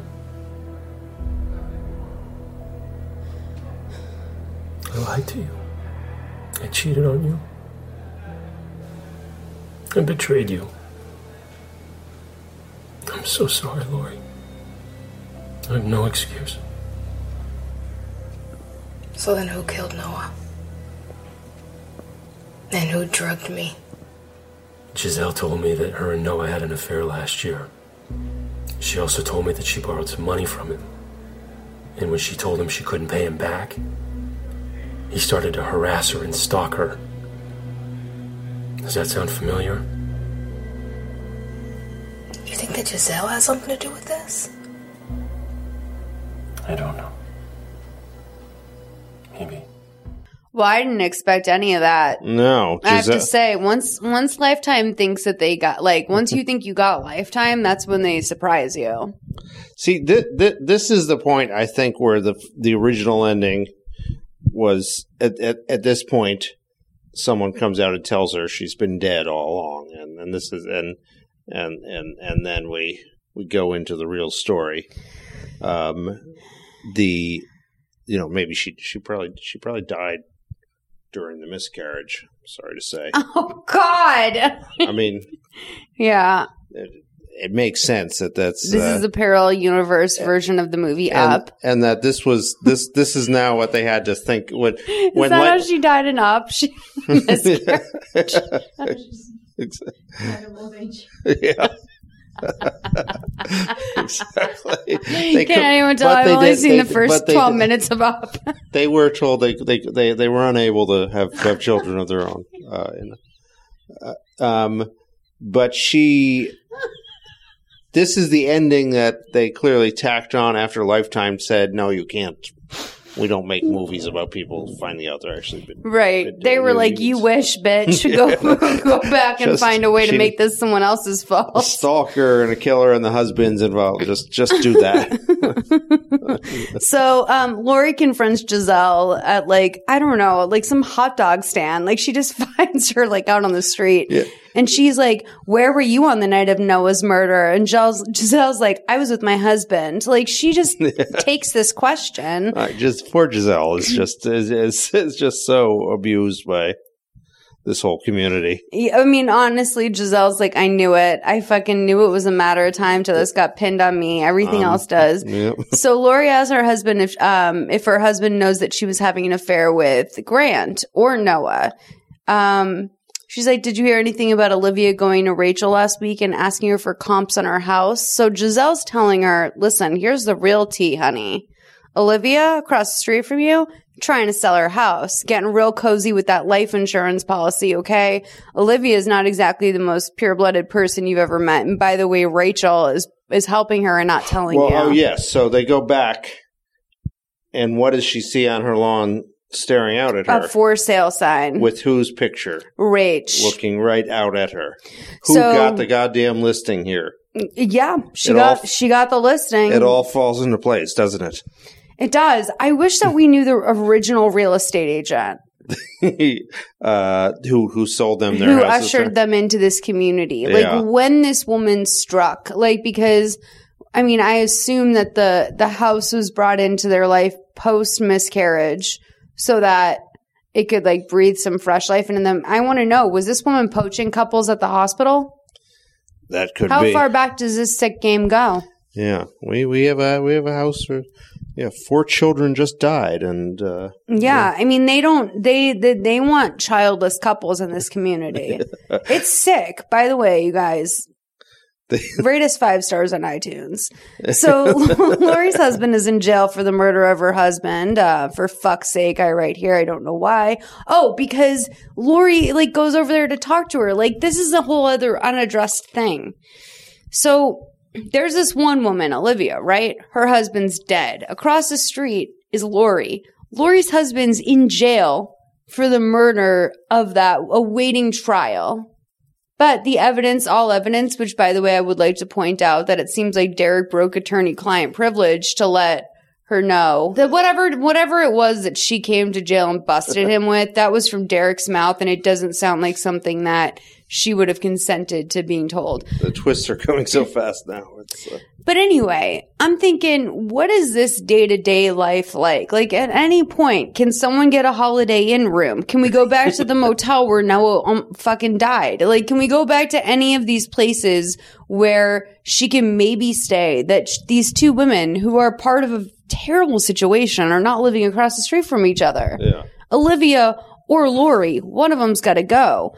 Um, so Lori goes right across the street to ask Olivia if she can talk 10843 to 11051. Lori, Olivia, how you doing? I'm okay. What do you want? Can we talk? You have some nerve coming over here after your husband killed my Noah. For all I know, you helped him. Go home. Look, you're wrong, okay? I know my husband and Grant is not capable of killing anybody. Please take your hand off my door and go. Look, I have proof that somebody else did it. Can I please come in and talk to you about it? Please.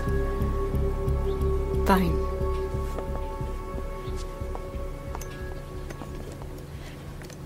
Okay. I'm listening. I know that Giselle was having an affair with Noah. You've been talking to Rachel, the gossip queen. Listen, I think that Giselle killed Noah because he was harassing her about money that she owed him. That's your proof. Neighborhood gossip. Come on. You had to know about the affair. My private life is my business. Giselle was having an affair with my husband, too. And she told him a few important things, like how she was trying to get Noah into a trap so she could kill him. I guess the threats and the harassment was getting to be too much for her. Then why did the police have enough evidence to arrest your husband? Because Giselle set him up. Excuse me, I have to take this.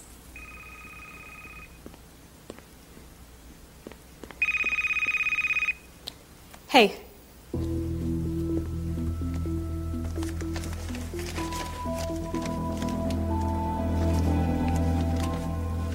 Yeah, not until the life insurance policy pays out. Yeah, I know. Let me call you back. I have to take care of something.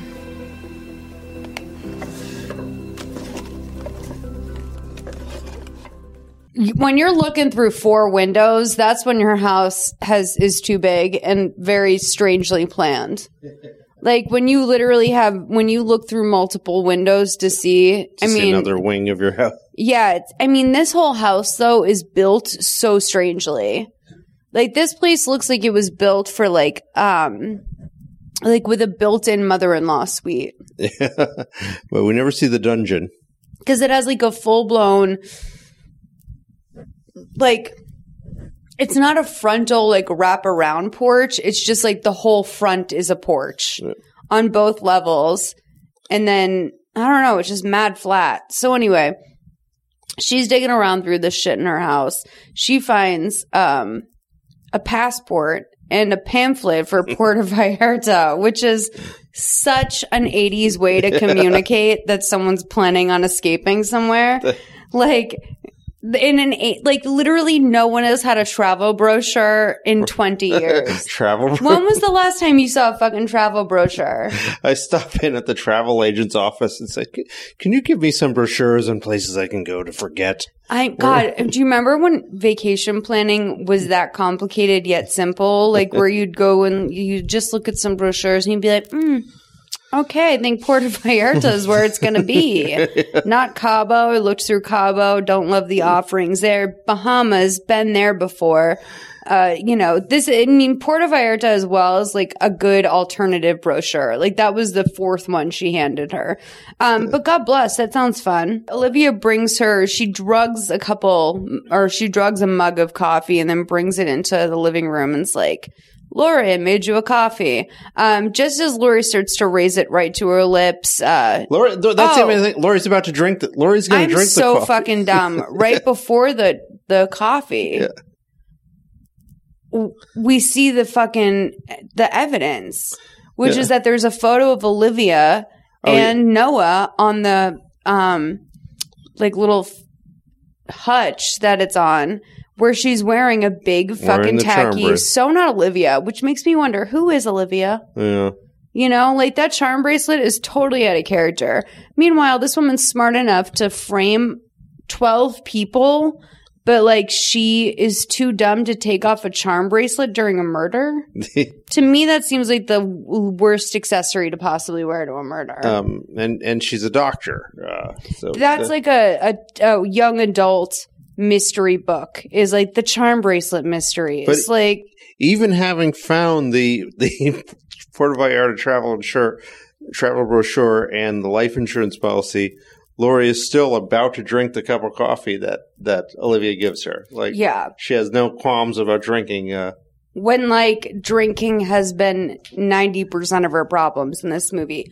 By the way, another thing I noticed in this movie, which is that like, you know, in a lot of these movies, sometimes there will be, there will be like excessive drinking, like a, a Haylie Duff movie we did came, like comes right to mind.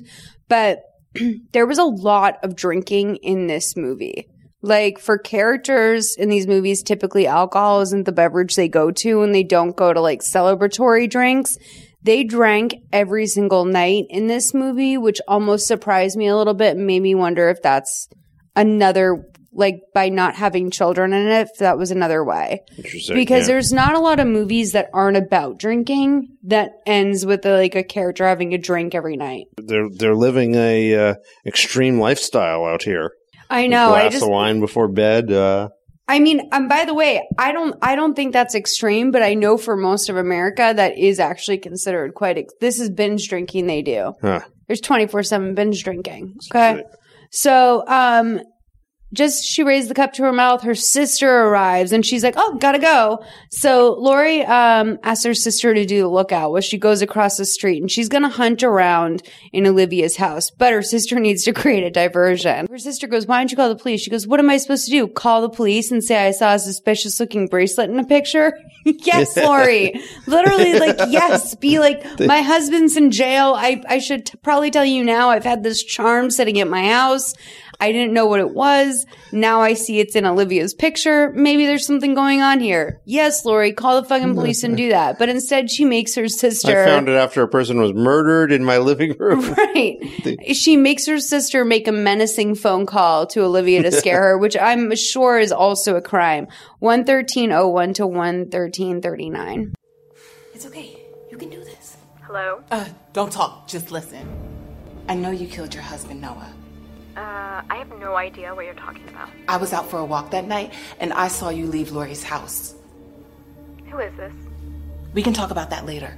Meet me at the coffee kiosk, 20 minutes. Why would I do that? Because you don't want me talking to the police, do you? Cat, that was perfect. I don't think she's gonna fall for it. I told you. Look, she's leaving. I have a lot of cousins and I've watched enough Kardashians. Despite having no sisters, I have seen enough of that to know that that is exactly, if I was on the receiving end of, Oliv- of a cat's phone call there, I would be like, this is a little sister whose big sister is forcing them to make a fake phone call.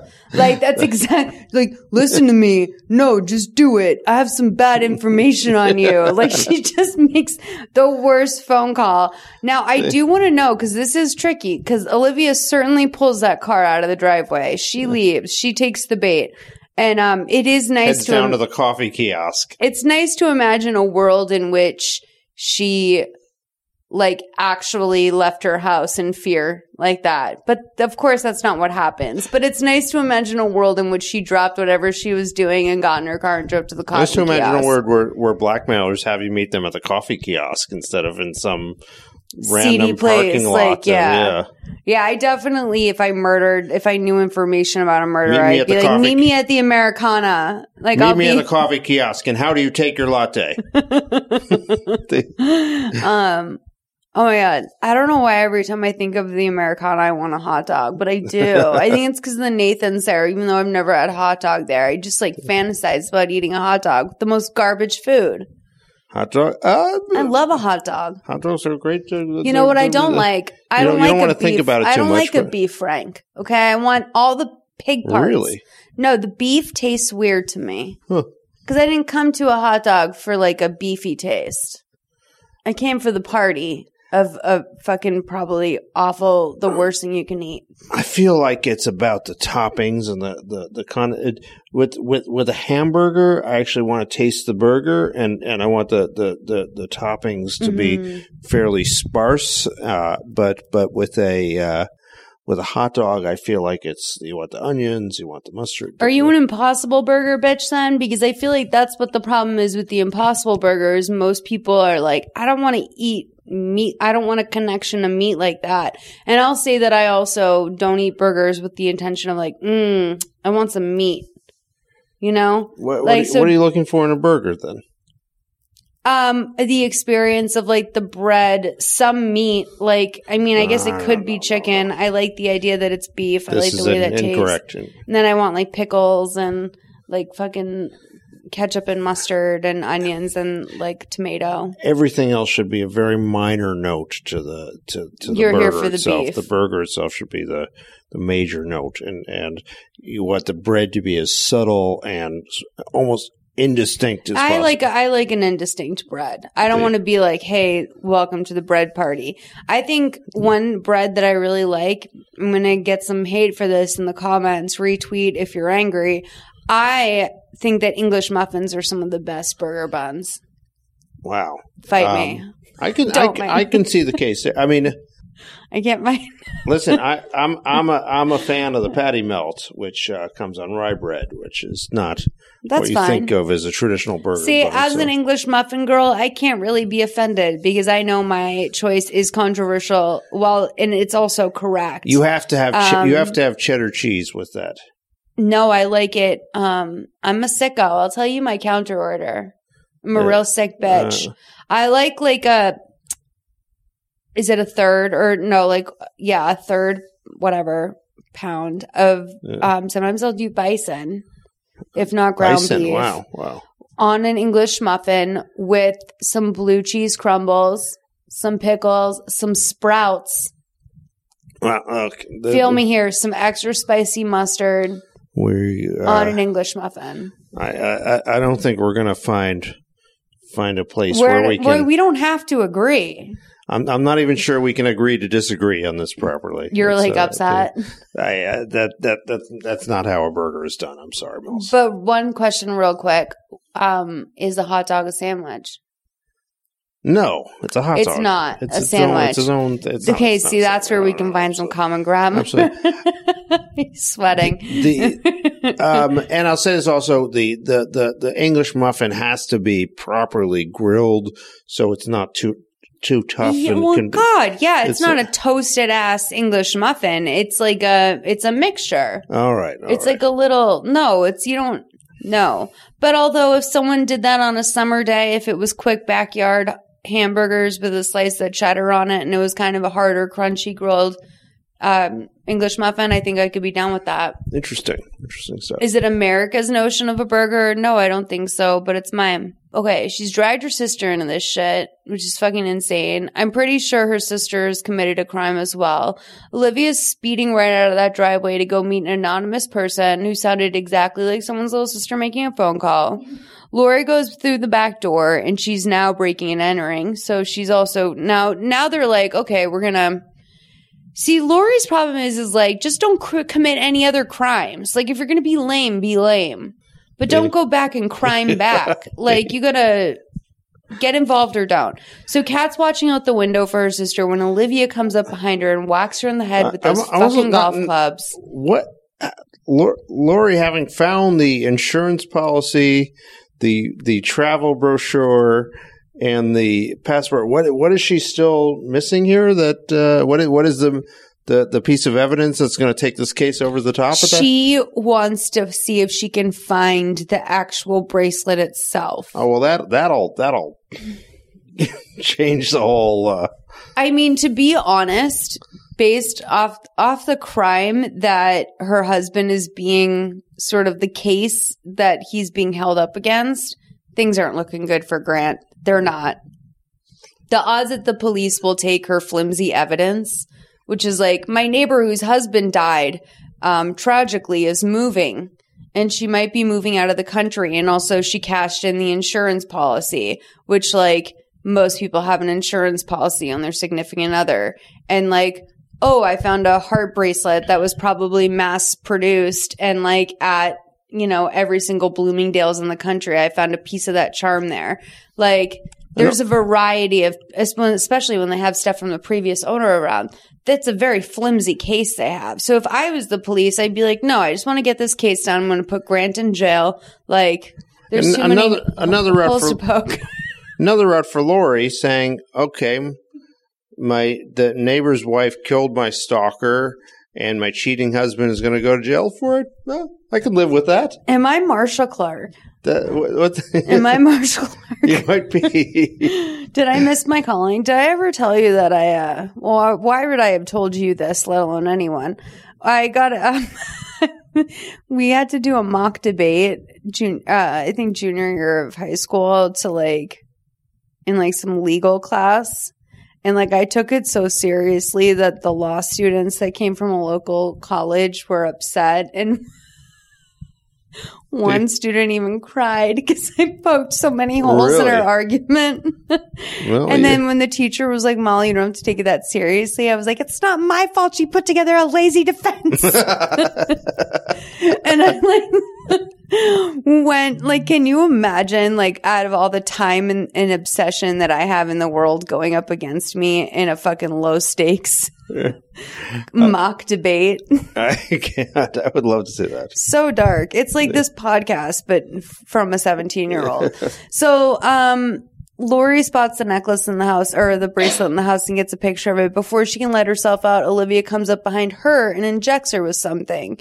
And so she whispers to her, my sister, my sister's watching. And she goes, not anymore. And then we see Olivia dragging her body into the car. Kat is just waking up on the floor and realizing she's covered in blood as Olivia is like just flying down the highway going God knows where.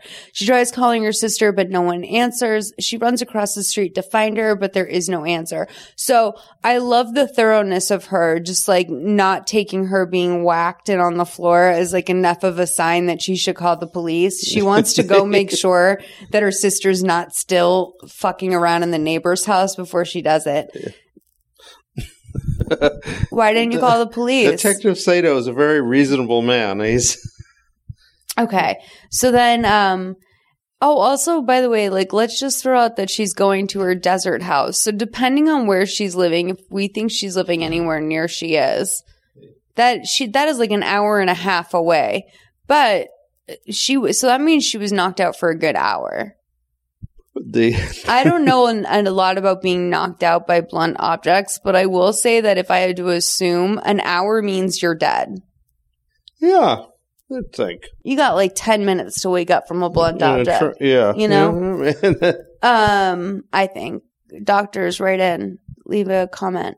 So, um, yeah, when she wakes up, uh, with her mouth taped shut, she hears the sound of shattering glass everywhere. It's Olivia. She's trashing a home. 11821 to 11925. We're Giselle's desert house.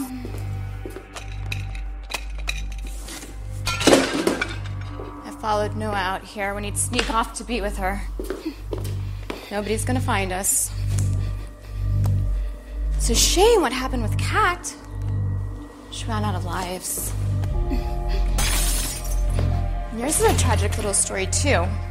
You found out that Grant was cheating on you with Giselle, and in a jealous rage, you came out here to confront her. But there was a struggle, and she killed you. It's not how I originally planned it. You were supposed to be arrested for Noah's murder, but your husband came home and ruined everything. It all worked out anyway. He's in jail, you're dead. Giselle will be arrested for killing you, and I will be long gone.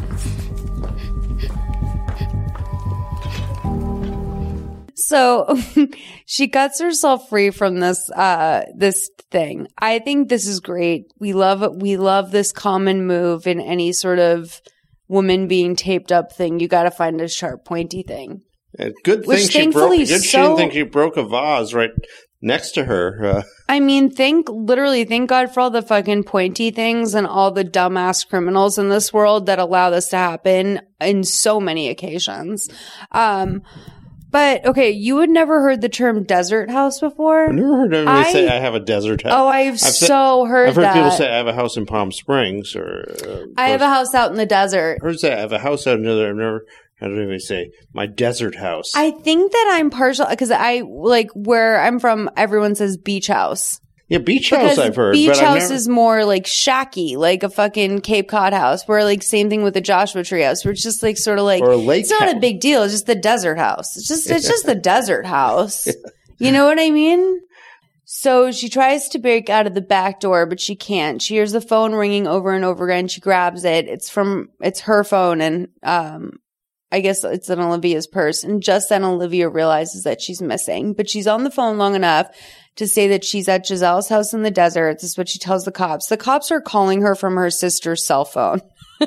and like, the amount of data they use on this girl's phone because if if she they're just like just don't hang up basically they're like, just stay on the phone. She's like, it's Olivia. She's trying to kill me. So of course, this is a great moment in every movie where they get the whole confession while the cops are listening. Um, 12040 to 12223. Why are you doing this? Why did you kill Noah? He forced me to go to those parties, continue to have affairs with some of those women. I suffered for years with that humiliation. And I knew you'd be his next conquest. So the night your husband left, I followed him to your house. I saw him break in, hide around the corner when you came downstairs. After Noah drugged you, he waited till you passed out. And then he made his move. But so did I.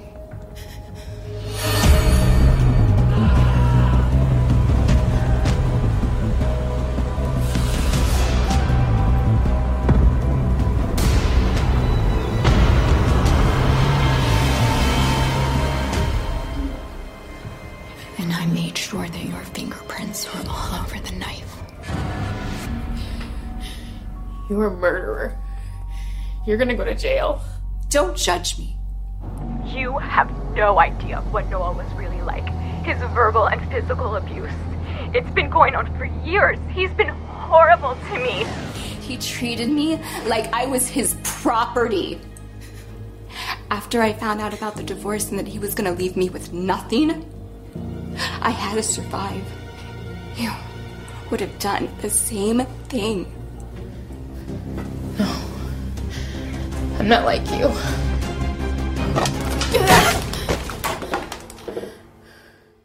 She fucking She knocked grabs her a- out with a fruit bowl. Why does Giselle have a bowl of plastic fruit on her? Is Giselle 90 years old?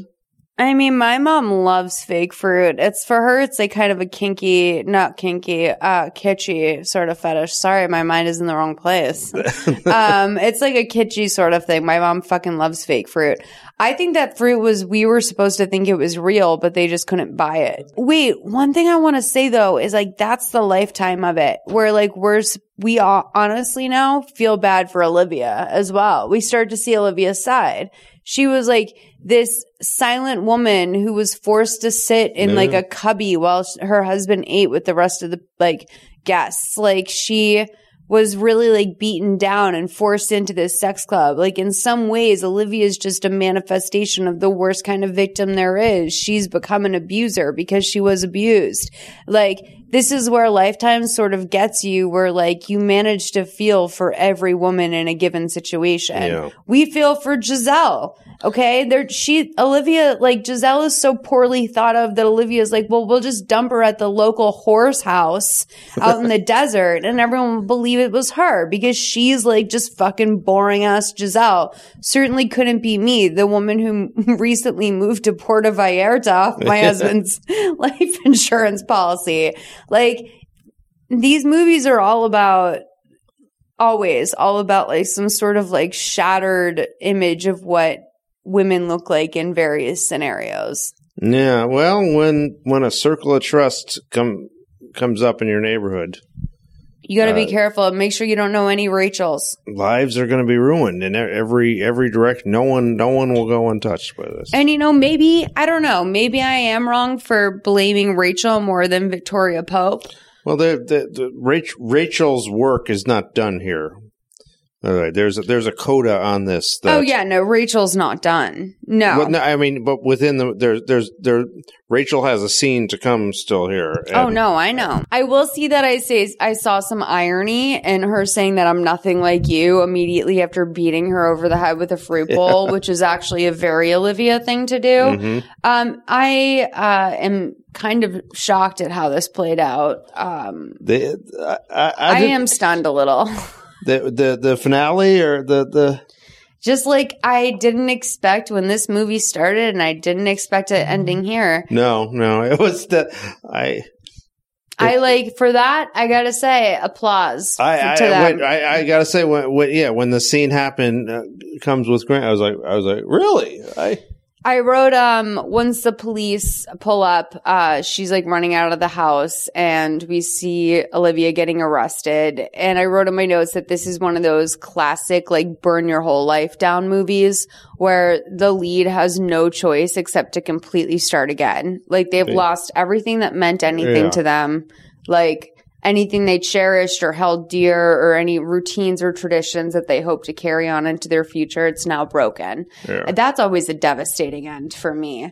Um, she and her husband, uh, Grant, who's now been freed from prison, are sitting outside on a rock.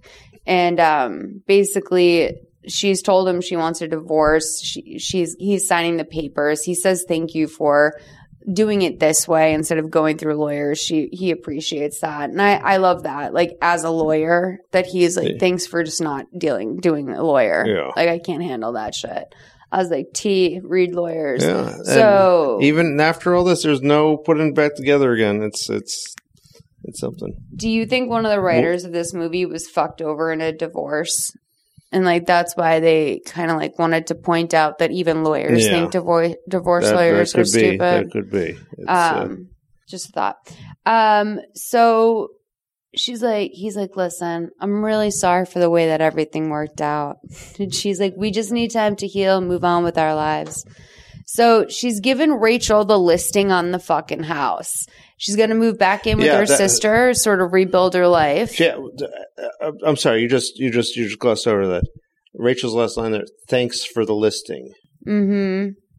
Thanks know, for the listing. That that is when the the music should go up. The the the, mu- the demonic music and it, it all fell into place. First, Rachel got not. You know what I love is Rachel that initially a did- lifetime executive could have made that call, even at, without their permission, and just done it as a creative choice, and they didn't do that, and you chose to go there. like you went there. Exactly. Like that's so true, man. yeah, it's the the. So another version of this, Rachel was sitting at when when they moved into the when they moved into the house at the beginning. Rachel had to just sit there and watch them, her husband, a, part, a, a law partner of her husband, buy a house that was listed from somewhere else, someone else, and she said, "Not in my neighborhood, never again, God damn it!" Mm-mm. and that, and at the end of this movie, she lists not just that. that- Not only is she putting that listing She's that selling house, both but the house across the street too. Well, I will say though, my next note in this, well, first of all, Rachel's like, remember, uh, you're never a stranger in this neighborhood. You're always welcome. And Rachel's like, would you kill me if I never came back? Um, I have to say, my first thought is like, she's going to take a hit on both of those houses. Huge time. Because not only is there like a murder in one of them and it can like a convict, like a, someone who was on trial, a dead body in one house, and the other house held a California murderer. law, you have to reveal that. All of that has to be revealed. And by the way, it's not exactly like no one in this like neighborhood can like anyone in this neighborhood can shut their fucking mouths. Like all all these chatty Cathys. Yeah, the, the the guy from next door who showed up when when he when Do you think Rachel? I mean, I think Rachel is actually evil enough that she would be able to keep it under wraps that this happened as much as possible. But once they moved in, be like, you know what happened, right? It all happened because they came to our circle of trust party. Like, by the way, you guys, she would actually probably target and By the way, what are you what are you doing tonight? Yeah. You guys have any plans? She's real sick like that. And she would also probably deny happily married couples, people with children, people that won't allow her to live her fucking devil driven lifestyle. Yeah, yeah. She's a, a devil person. um, so, uh, anyway, um, I wrote, feels like the circle of trust has been violated. Uh, that was my final thought on this movie. It truly has. I loved this movie. I thought it was, I thought actually for, I typically avoid these movies because I think they're going to really just be not there for me. Like, I'm not going to be like, have the spirit of it. But Sexy November has not let down. Yet. I was I would have never watched this movie if you didn't pick it. Straight A's to Triple X I've actually seen a few times, but this movie I would have never picked if you hadn't recommended it. And I'm honestly so thankful you picked it.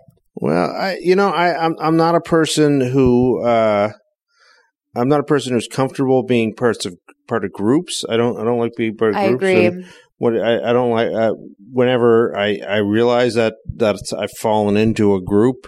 I I I, I become very I, I leave that. it. Uh, I flee immediately.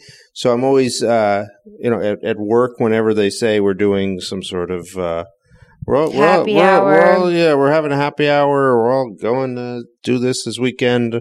I I think that they're like half quarter of a step away from like making a pact to kill somebody, like that, like that that murder murder. But and and this, so I'm I'm I was I'm intrigued by uh things about groups and and that especially God, I wish I could remember who it was who said this on Twitter this year, but it's like whenever someone at work starts to run like the we're all a family narrative, it's their way of sort of like se- like sending up a wall of like false loyalty yes, to disarm you. And I'm like, which will Oh God, that is absolutely what it is. Like you're not family. Like everyone will move on from that job and some people will stay in touch and be friends, but probably the people that had somewhat healthy boundaries, like it's and even then your your friendship is questionable.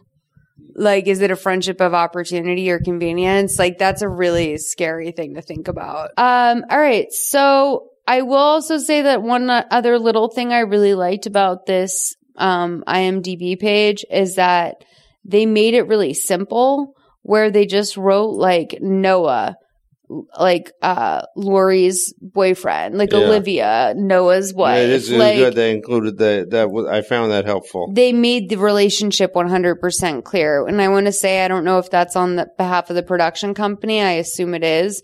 To you, I say shout out. And if that's Ken sitting at home, Ken, I recognize your work in more way than one. All right. So, Richard, we have to do our scale. Oh, okay. And that's where we decide how lifetimey this movie is. So the way that the scale works is that I'm going to ask you about various categories and aspects of this movie. And based on one, which I usually tell people to think of as like the finest piece of cinema that they've ever seen for you, do you have an answer like at the ready? It's no pressure. Just pick a movie you really love. uh, Casablanca. Okay, so Cas- that's actually you're not the first person to pick that, and I like that we can. It's one of the greatest. We can uh, always anchor that. So I, I, I it's, that's it's my top ten. I don't know if it's my number one. Casablanca is one, and the most lifetimey of lifetimes, the five, is like Mother May I Sleep with Danger, one of the original, most beloved, most considered benchmark movies of lifetime. So, on a scale of Casablanca to Mother May I Sleep with Danger, is the acting in this movie closer to a one or a five? You know, it it depends whether you take the acting literally. The the the acting as we saw it, I would I would say is probably closer to a one. I'm but, glad I just didn't burn it. but no, that's a wait. Do you one is the best? one is the best. Yeah, you mean it's closer to a five? Wait, so Casablanca is the worst acting? Or? No, it's the best. It's Okay, the okay, number yeah. one. We're we're trying to gain points. We're trying to add up.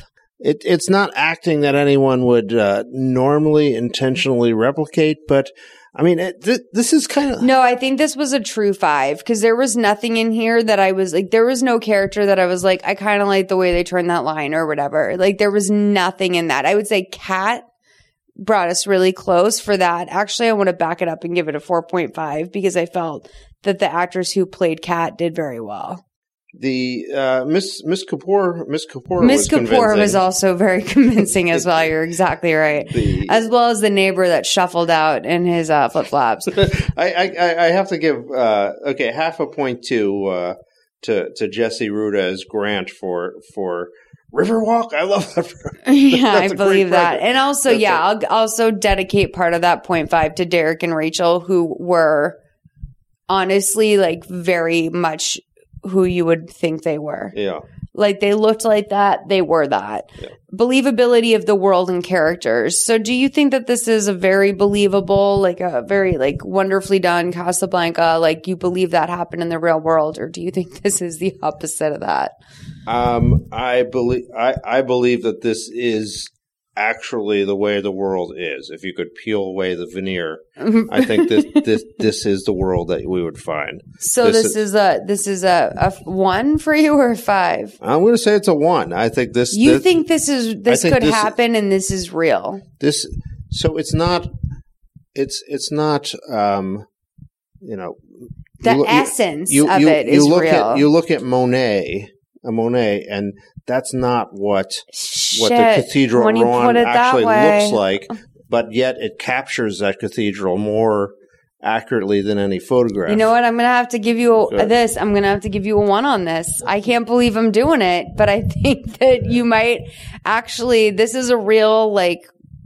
This is gonna wind up fucking up probably the season because no, but it's true because if I'm really being true, like I agree with you on the Monet theory. I think if you squinted your eyes and like hovered yourself above the earth, this would be Suburbs- somewhat close to it. Let's give it a two. actually being- Let's give it a two because there's some things here that even if I blurred my eyes and hovered above Earth like via a drone, I don't think that I would see some of this. The, but that but the idea that suburbs are actually run by these secret sex cults is probably is that uh, that sounds right to me. All right, yeah, and I do think this is like the MLM. Ver- I feel like this is like if Lula Lularoe was a sex cult. you know, it just takes over the community. Creative use of words to avoid censorship. So for this, this always means like damn it or like darn it or like, you know, um, son of a beeswax or like, you know, sometimes you come, you hear these things like in movies and, uh, it's very obvious that they dodged a swear word. I felt that there was, there was one moment where he said like, you stupid ass or something like that. And the way he leaned on it was like, this is the only swear we get the whole movie. When he when he charges out to to to confront Noah and says, Yeah. that son of a bitch." Yeah, yeah, yeah, yeah, yeah. That's uh that I that- feel like in this, it wasn't, it wasn't. No, I don't I don't feel like there was that that that that Let's was give it a uh, two. Yeah. Dialogue.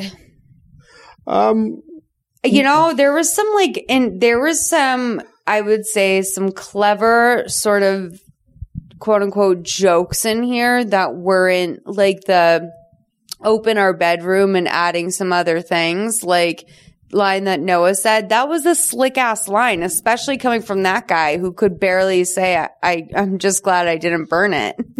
Oh, are you looking for Kat? I guess her nine lives are. right. Yeah, yeah, yeah. Oh, she, ra- oh, you looking for cat? Oh, she ran out of lives. Like, yeah, there's like a couple like little zingers in here. I have to say, honestly, for me, this is like a three. Like, there was some weak parts, but it was overall pretty good. Wardrobe. This is where we can start like racking up some things. Um, I thought it was overall pretty good, but we've got fat ties. That was a big distraction. You got to- her wearing her wearing a uh, full silk nightgown under her under her dress. Yeah, I mean, this was definitely that sort of mid-range, half Nordstrom, half Ross dress for less. It's very Nordstrom rack, which I think is a little bit elevated for Lifetime. Um, I'm gonna give it a two because there was no like, no, let's give it a three because of the negligee that like takes us over the top. Hair and makeup. So anything that was really like, I thought Giselle was like a nightmare for hair and makeup. I think they went very over the top and trying to make her look like Yeah. a strumpet. They were they they they were slut shaming Giselle clearly Yeah. with the within the the the word and the those choices. Um, hair, I will say also that Miss Kapoor had like a real, she had a nice, she had nice hair. Like she looked very regal. Um, I'd say the the uh, I don't know if to give them points for this or subtract it, but the that um, all the men their hair gel stayed in place while jo- I think we love this movie. I'm going to give this a two. I'm just Yeah. going to cut ahead to the chase and give it a two. Music. So music basically like a lot of times we love to get a lot of sound alike songs or We comment on the music if it, music if it's really jarring. Yeah, like if there it's any, it was very uh, under. There were no songs. it didn't. yeah, the scoring was minimal. It yeah. didn't stand out too much. I'd say that it's was- kind of like a two. Yeah. It's a little. It was a little like melodramatic. At least we didn't get like a fake upbeat song. Those are the best. But like.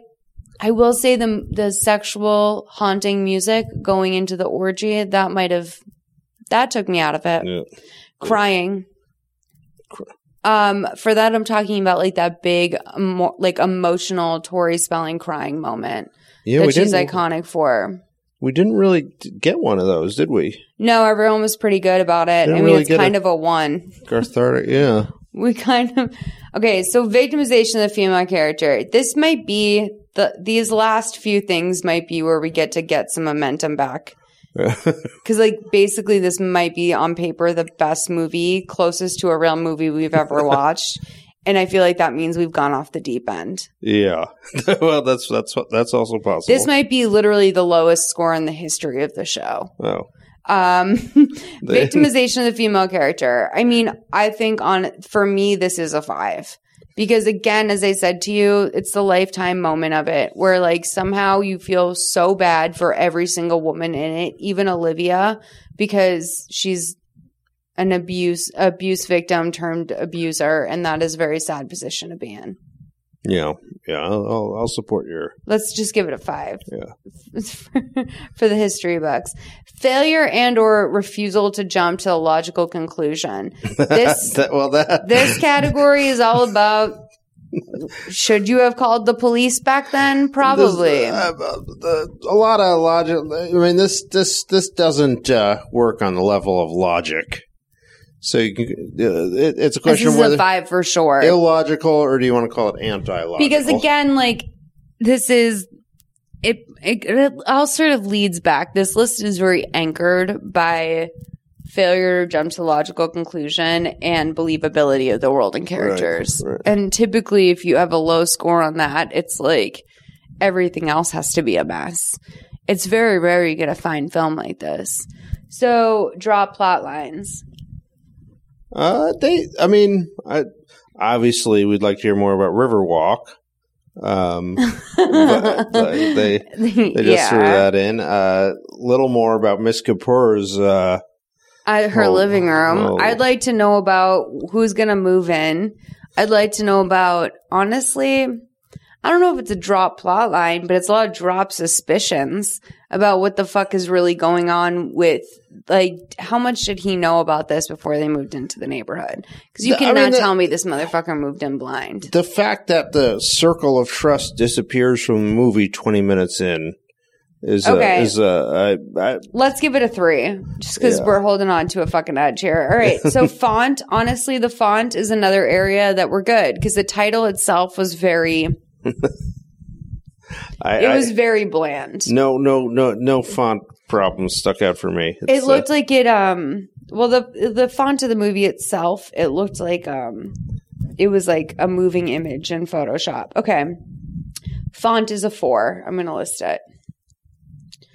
I'm like nervous to hear what this number is. Mm. So 36.5. Oh, a 36.5 isn't bad. so where's that? Uh, I mean, I'm not exactly sure where it is in the scape, uh, scope of this season. I probably should have a list, um, but I kind of just make people go to the website, mothermaysleepapodcast.com, or we announce our winner at the end of the season.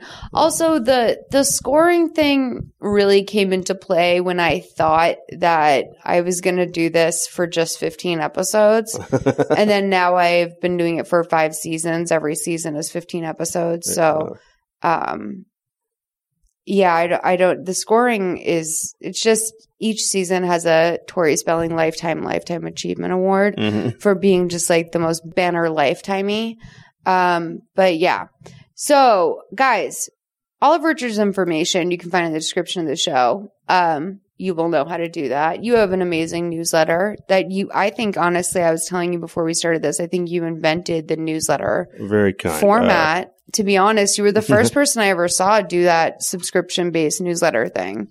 Uh, early-ish adopter. I'll, I'll take credit for. And now everyone's doing it, honey. So sorry you missed out. but uh, thank you so much for coming on and uh, doing this with me. This is My a, pleasure. a- Thank- a, I, uh, lengthy podcast, but I think that we're leaving something really nice for the aliens to hear. Honored to be part of Sexy November. Yeah. yes, that's right. You thank you for uh, rounding off Sexy November, you guys. If you're listening, thank you for being with us the whole month, uh, uh, all of Sexy November. I hope it's been hot for you and that you've been inspired.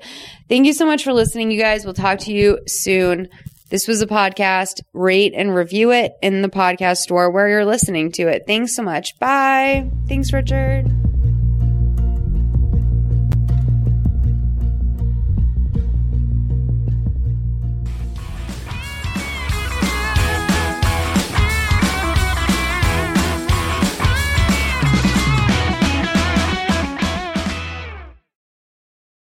Hey there, this is Justin Bartha. I made a funny new podcast, King of the Egg Cream. It has the greatest cast in the history of podcasts with actors like Lewis Black. I'm torn by my feelings for two women. Bobby Cannavale. You can eat it, or if someone hits you, you can put it on your cut. Melanie Lynskey. I wonder what these marvelous things are that look just like boiled chicken feet. Jason Ritter. I can break things and pick locks and kill people. Michael Stuhlbarg. The whole point is to inspire people that they should make themselves better. Ari Graynor. No, don't whet its appetite. What are you, an idiot? Me, Justin Bartha.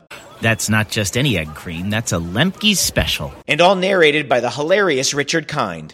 This is the story of Harry Dalowitz and how he rose from nothing to become New York's King of the Egg Cream. So if you like funny true stories, come listen to King of the Egg Cream, available wherever you get your podcasts.